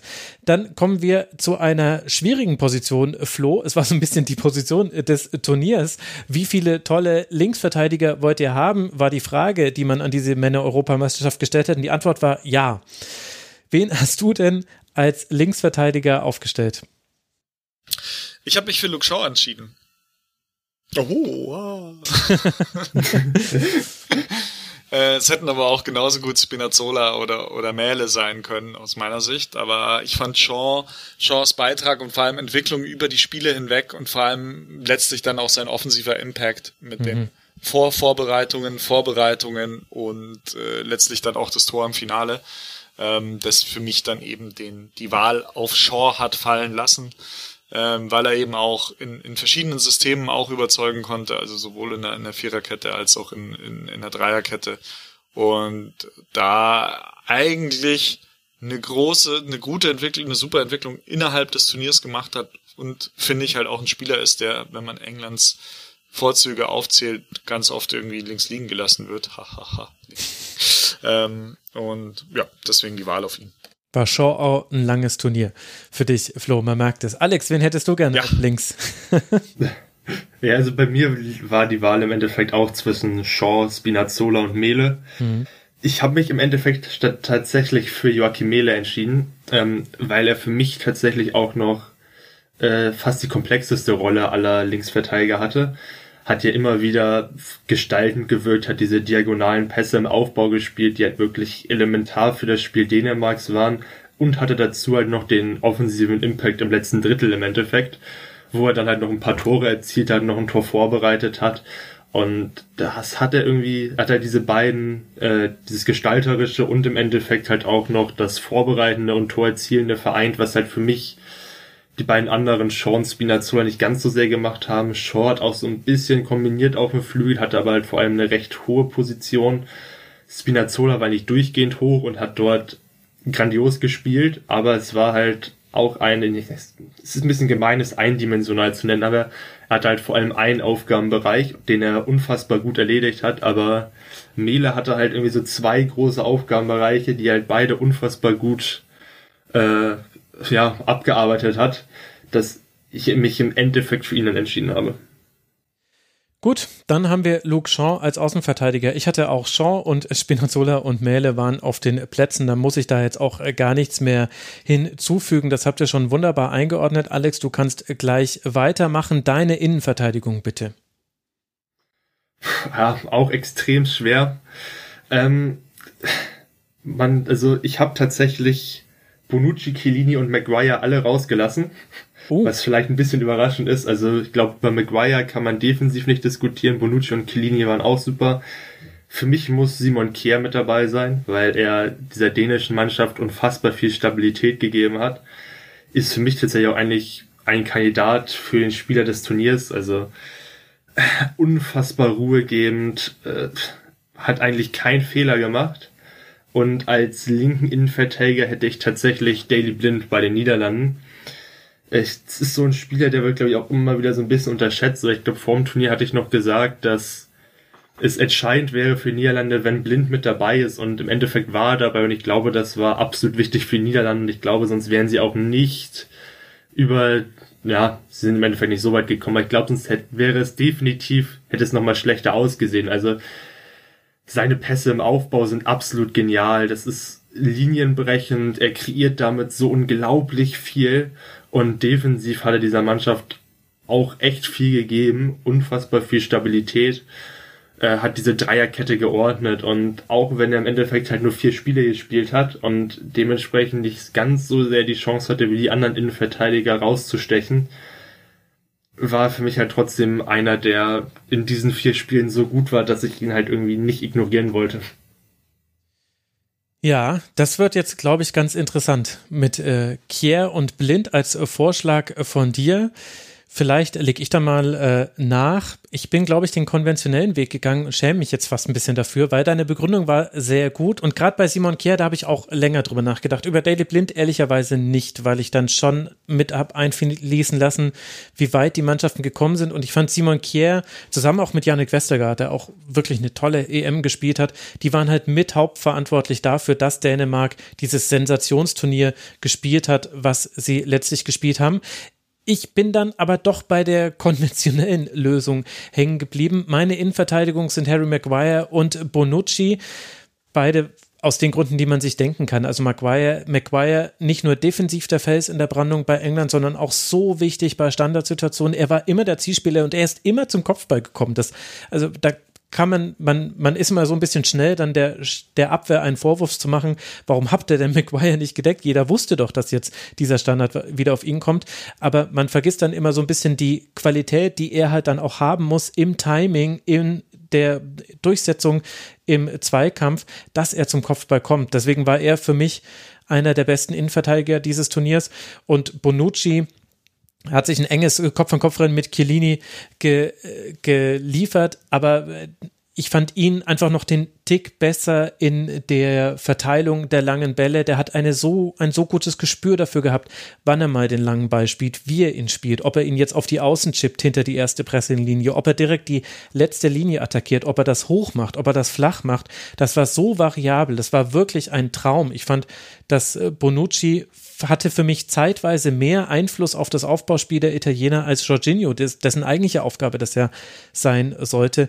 Deswegen hatte ich Bonucci neben Maguire in der Innenverteidigung gestellt. Und jetzt ist die Frage, Flo, du bist Zünglein an der Waage, was machen wir denn jetzt mit der Innenverteidigerposition? Ich habe mich auch für Bonucci Maguire entschieden. Ähm, auch wenn ich Alex, Alex äh, Argumente nachvollziehen kann mit der Einschränkung bei Blind vielleicht, dass es bei ihm selten für 90 Minuten gereicht hat. Ich glaube, der ist öfter mal dann ausgewechselt worden, weil einfach dann der Akku leer war. Ähm, ich habe mich für Bonucci eben auch entschieden, weil er für mich halt der noch größere und noch eindrucksvollere Stratege war im Aufbauspiel als, als Chiellini. Ähm, und äh, auch gestern, glaube ich, 140 Ballkontakte oder so. Ähm, ja. Also klar auf 120 Minuten, aber halt einfach echt extrem präsent und das auch mit seinem schon fortgeschrittenen Alter von 34 plus dann natürlich noch das Tor, das muss man dann natürlich schon auch noch mit einberechnen und noch einen Elfmeter getroffen. Ähm, also herausragend in meinen Augen und, und bei Maguire würde ich gerne noch ergänzen, dass mir einfach extrem gut gefallen hat, seine Aggressivität, wie er, wenn jetzt ein Stürmer oder ein Angreifer des Gegners mit dem Rücken zum Tor an der Mittellinie angespielt wurde, Maguire war einfach immer da. Der hat die so dermaßen unter Druck gesetzt. Er war so aggressiv und der hat so viele Ballgewinne gehabt, wirklich, indem er einfach an dem, sich an dem Stürmer vorbei, äh, den am Ballkontakt schon gehindert hat und den so ein bisschen das Wasser abgegraben hat, schon wirklich in der, im Aufbau, im, im Anspiel an der Mittellinie. Ähm, das fand ich einfach saugut äh, von Maguire und hat mich wirklich überrascht, weil ich ihn nicht so gut eingeschätzt hätte und nicht, nicht so überragend äh, dann eben auch schon im, im ja, im Ersticken der Angriffe im Keim. Hm. Und ja, deswegen das meine zwei Innenverteidiger. Okay, dann äh, gehen wir, sorry Alex, mit Bonucci und Maguire, aber dein Plädoyer für Kier und Blind war sehr wichtig und richtig und Chiellini muss man ja eigentlich auch noch mit dazu nennen. Das haben wir an der Stelle dann auch getan. Flo, du darfst gleich weitermachen. Dein Rechtsverteidiger bitte. Dumfries. Denzel. Dumfries. Hm. Niederlande. Ja, ach so, nee. Danke. Ja. Guter Mann. Gerade grad äh, hektisch gegoogelt, weißt du. ja, da hat man vielleicht schon wieder vergessen, weil eben seine Heroics irgendwie schon so zwei, drei Wochen her sind gefühlt. Aber also was der, der war unterm Strich eigentlich der, der gefährlichste Offensive der Holländer und das aber halt aus einer eigentlich defensiven Position heraus, ähm, auch wenn er natürlich bei einer, bei einer Dreierkette ähm, immer drei Innenverteidiger hinter sich hatte, aber ähm, fand ich sehr, sehr stark seine Läufe, ähm, seine Körperlichkeit, seine Präsenz im Offensivspiel ähm, und einfach, du konntest dich hundertprozentig auf ihn verlassen, auch, aber auch letztlich auch defensiv. Ähm, und äh, ja, hat sich für mich mit den ersten zwei, drei Spielen in der Vorrunde eigentlich schon in, in die Turnier, in die Elf des Turniers gespielt und fand ich jetzt auch sehr vertretbar, ihn da stehen zu lassen. Mhm. Alex? Rechtsverteidigerposition fand ich tatsächlich am schwersten zu besetzen. Ich habe über einige nachgedacht. Dumfries habe ich die ersten beiden Spiele auch sehr gut gesehen, wobei ich weiß nicht, wie schwer seine Rolle und eigentlich war, weil er halt recht einfach oft an den Ball kam und halt oft einfach äh, der Nutznießer von dem ordentlichen Spiel Niederlande und dem nicht immer optimalen Verteidigen der Gegner war. Es gibt nicht so viele gute Alternativen. Ich habe über Kyle Walker nachgedacht, weil der unfassbar viel wegverteidigt hat. Der hat, glaube ich, jedes Sprintduell gewonnen bei dieser EM. Und äh, durch seine Körperlichkeit lässt er auch einfach nichts zu. Das Problem ist, dass er halt meistens eher Halbverteidiger, Halbverteidiger gespielt hat. Deswegen wollte ich ihn dann nicht mit reinnehmen. Ich habe über Aspilicueta nachgedacht und Jens Trigger Larsen, die nachdem sie jeweils reingekommen sind, ziemlich gut gespielt haben. Am Endeffekt habe ich mich dann für Giovanni Di Lorenzo entschieden, weil er für Italien halt alle Spiele gemacht hat ab der zweiten Halbzeit des Eröffnungsspiels. Und er hat sich halt unfassbar gut in diese Elf reingespielt. Also eigentlich war ja wohl Florenzi in der Startelf angedacht und dann nach einer Halbzeit, nach einer Halbzeit hat sich Mancini dann scheinbar gedacht, oh, vielleicht ist die Lorenzo doch die bessere Wahl. Und seine Rolle war jetzt nicht so spektakulär, aber er hat die halt wirklich perfekt ausgefüllt. Er hatte, glaube ich, keine einzige schlechte Szene im Turnier. Gut, beim ersten Gegentreffer im Finale sah er nicht optimal aus. Aber das war einfach so grundsolide, dass ich im Endeffekt mich dann für ihn entschieden habe, weil für mich einfach der konstanteste äh, Rechtsverteidiger war. Und das in dem Turnier, glaube ich, fast auf der Position reicht. Oh, ja, ja, ja, ja, das wird jetzt schwierig. Also äh, wir hätten jetzt dann nur Finalteilnehmer in unserer Verteidigung, wenn wir die Lorenzo nehmen. Ich kann noch kurz meine Gedanken nennen. Ich habe auch über Dumfries nachgedacht, weil er so ein bisschen derjenige war, der die Niederlande am Leben gehalten hat. Also ich hatte ja der Niederlande große Probleme prophezeit. Da kann man jetzt trefflich drüber streiten, ob ich damit recht hatte oder nicht. Ich fand, äh, dass Dumfries und Memphis da wesentlich dafür zuständig waren, dass diese Gruppenphase glimpflich verlaufen ist, für die Niederlande sehr gut dann verlaufen ist. Ich hatte Thomas Meunier auf dem Zettel einfach im Kontrast zu dem, was man beim BVB bei ihm gesehen hat, wobei man da nicht alle Spiele nehmen kann. Deswegen hatte ich Aspilicueta mir ausgewählt, weil er einfach auch in der Offensive eine so bedeutende Rolle für Spanien gespielt hat und auch einfach ein Problem für sie gelöst hat, fand ich. Man war war immer leicht linkslastig wegen Petri im linken Halbraum und Jordi Alba, der dann äh, hochschiebt und auch Olmo lässt sich gerne links rausfallen und Aspilicueta war das Gegenstück, was es unbedingt gebraucht hat im spanischen Spiel und ehrlich gesagt habe ich jetzt keine Ahnung, wen wir nehmen. Ich würde fast sagen, nicht nochmal jemanden von Italien oder von England, die Lorenzo, es war ein sehr gutes Plädoyer, Alex, den würde ich in Klammern schreiben.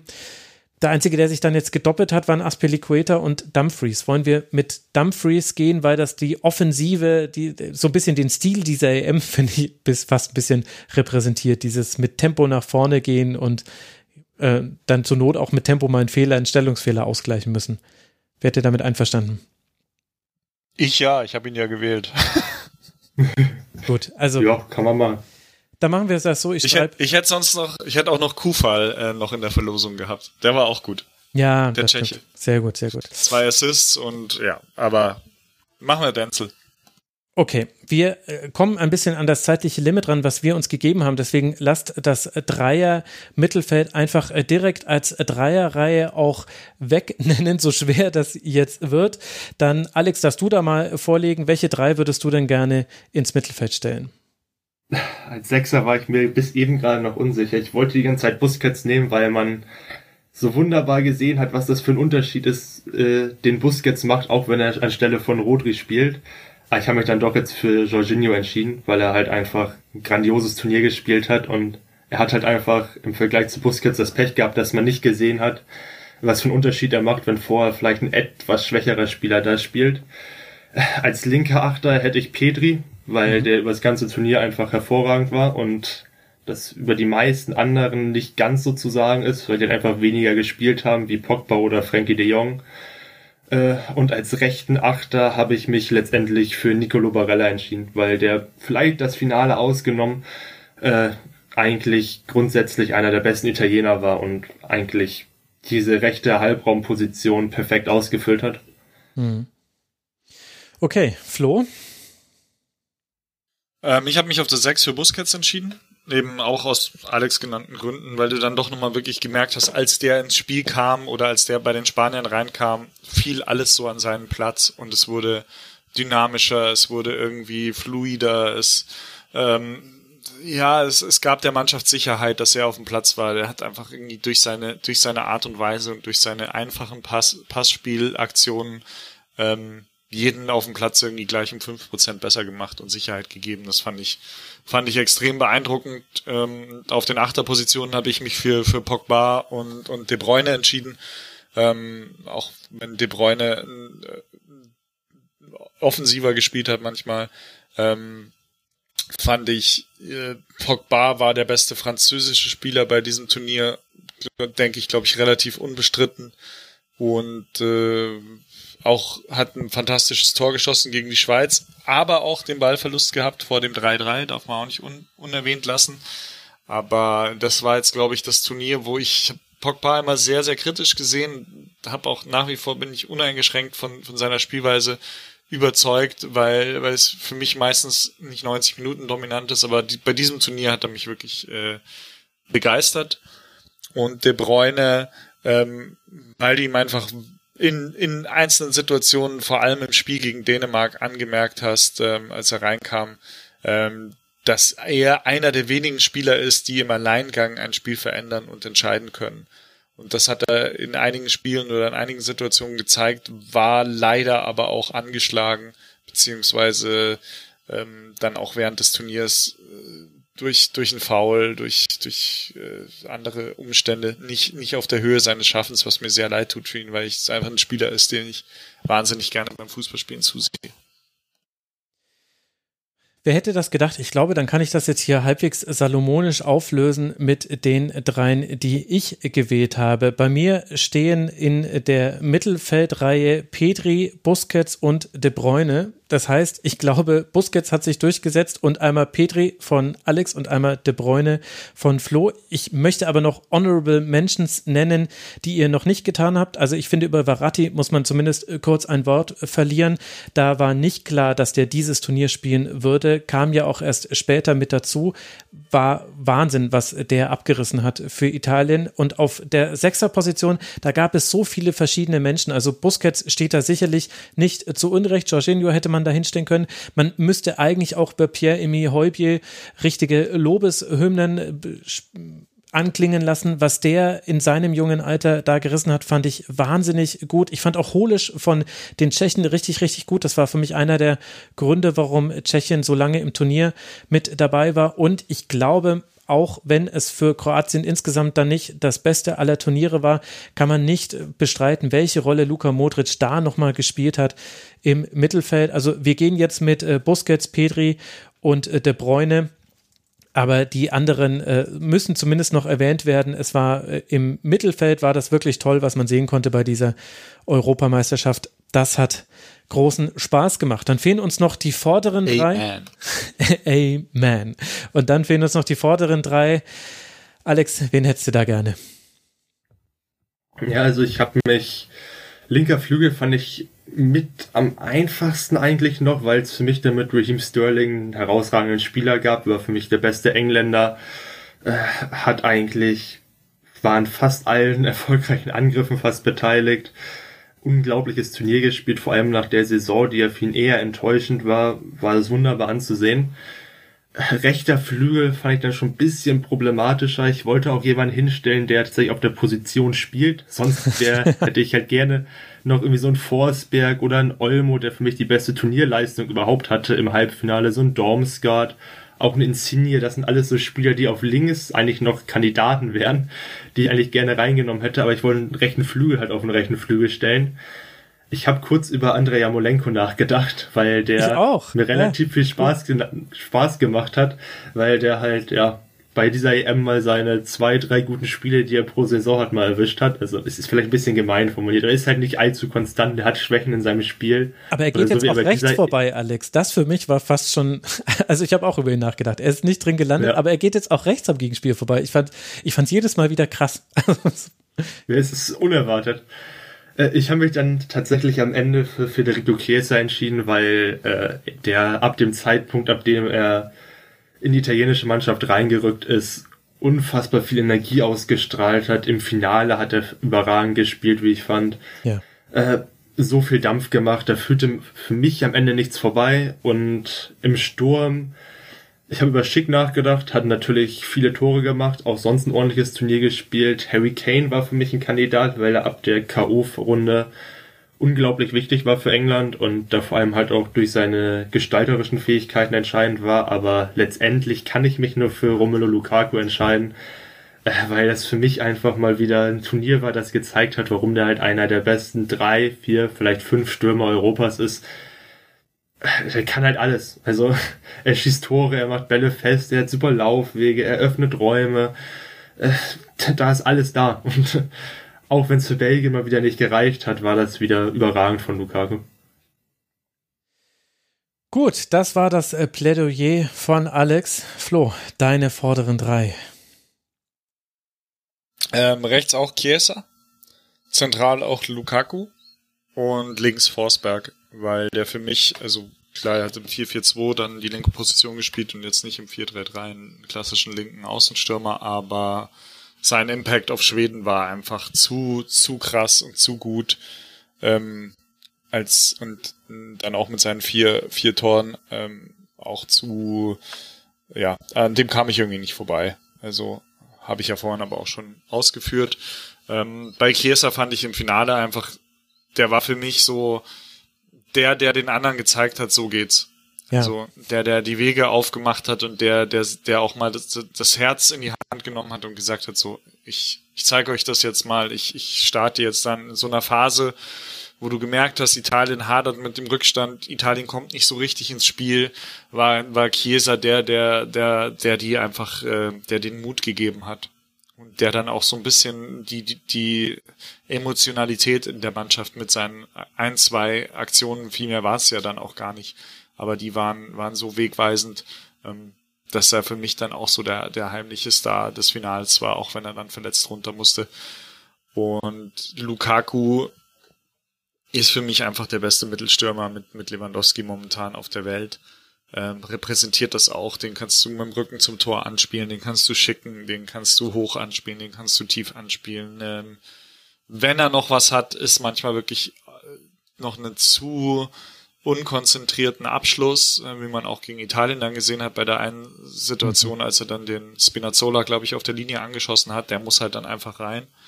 Ähm, aber so eine Aktion wie, wie im Spiel gegen Finnland, den, du spielst den an und der schafft es einfach, seinen Körper so einzusetzen, dass er mit einer Drehung, mit, mit Ballkontakt ist gleich Drehung und gleichzeitig die Befreiung vom Gegenspieler, dass du eine freie Schussbahn hast und dann verstaut er den aus elf Metern auch so bombensicher rechts unten.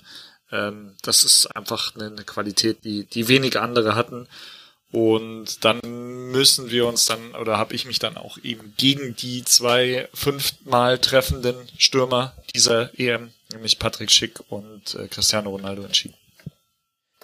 Gut, ich glaube, dann haben wir unsere vordere Reihe, denn meine Auswahl sah so aus, Sterling auf links, an dem kam ich nicht vorbei, weil er an so vielen anderen vorbeikam.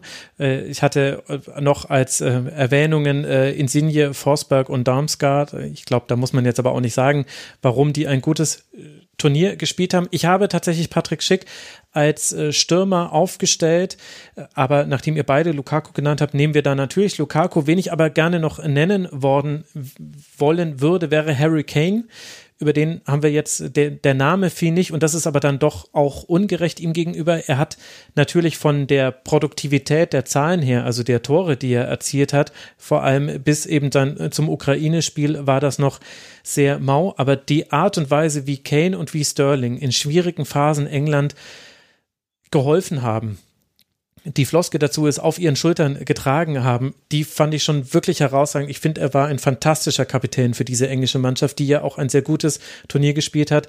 Hätte England sich diesen Traum des Titels erfüllt, dann würden wir, glaube ich, hätten wir noch ganz viel über Harry Kane gesprochen. Deswegen finde ich, er muss hier unbedingt zumindest genannt werden, auch wenn wir Lukaku nehmen. Harry Kane hat auch ein fantastisches Turnier gespielt und Patrick Schick vielleicht eines der denkwürdigsten Tore der EM-Geschichte erzielt gegen Schottland, der Treffer aus 48 Metern.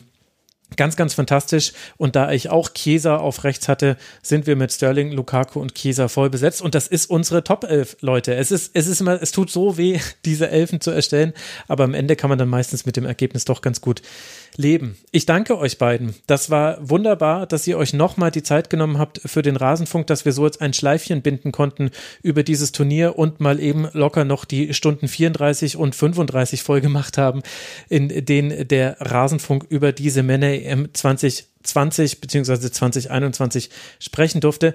Ganz, ganz, ganz herzlichen Dank an euch beiden. An Alexander Rudis, der Ed Alex X Alex auf Twitter. Ich verlinke es wie immer in den Shownotes. Alex, danke dir, dass du wieder mit dabei warst im Rasenfunk. Ja, danke, hat mir wieder viel Spaß gemacht. Das freut mich zu hören und ganz herzlichen Dank an Florian Bogner von eurosport.de, der Ed Flo Pomuk. Danke dir, Flo, dass du mit dabei warst. Ich sage auch danke und ich nominiere für die Elf des Turniers noch den äh, Max. Weil das äh, herausragend war, hier 35 Stunden wieder abzureißen im Rasenfunk und äh, deine Hörer danken es dir, glaube ich, von, von ganzem Herzen und ich tue das auch Ach, an dieser Stelle mal ja, okay. öffentlich. Dankeschön, lieber Flo. Das macht es mir jetzt auch ein bisschen leichter zu gestehen, dass es nichts zur Copa America geben wird im Rasenfunk. Das hat Cavanis Friseur äh, gut gemacht. Und es wird auch nichts geben zum, Olymp zum Olympischen Fußballturnier. Also vor fünf Jahren habe ich da noch Sendungen zu gemacht. Das schaffe ich diesen Sommer nicht. Es tut mir leid, liebe Hörerinnen und Hörer. Ich denke aber, ihr könnt euch alle denken, warum. Das reicht jetzt mal. Vor allem, es geht ja irgendwie gefühlt in drei Wochen auch schon wieder los mit der Vorbereitung auf die Bundesliga. Und es sind, glaube ich, nicht nur gefühlt drei Wochen, sondern auch richtig drei Wochen. Äh, also, ja. Das olympische Fußballturnier kann man sich dann bei Eurosport angucken. Aha, ja, ja, genau, sehr gut. Guckt es bei Eurosport. Da werdet ihr versorgt und wenn die äh, ganzen Vereine es nicht so ernst nehmen wie andere Nationen, dann muss es ja vielleicht der Rasenfunk dann auch nicht so ernst nehmen. Also verzeiht mir, dass es dazu nichts mehr geben wird, aber ansonsten wünsche ich euch einen guten Sommer. Ich hoffe, ihr hattet Spaß mit der Berichterstattung hier im Rasenfunk. Hinterlasst gerne Feedback und empfehlt uns weiter. Und unter rasenfunk.de slash supportersclub kann man uns unterstützen. Unter kiosk.rasenfunk.de auch Merchandise erwerben. Ja, ich wünsche euch allen einen guten Sommer. Bleibt vor allem gesund. Das ist das Allerwichtigste. Und dann hören wir uns bald hier wieder im Rasenfunk.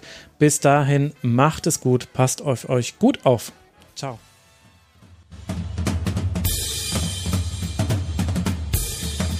Das war die Rasenfunk-Schlusskonferenz.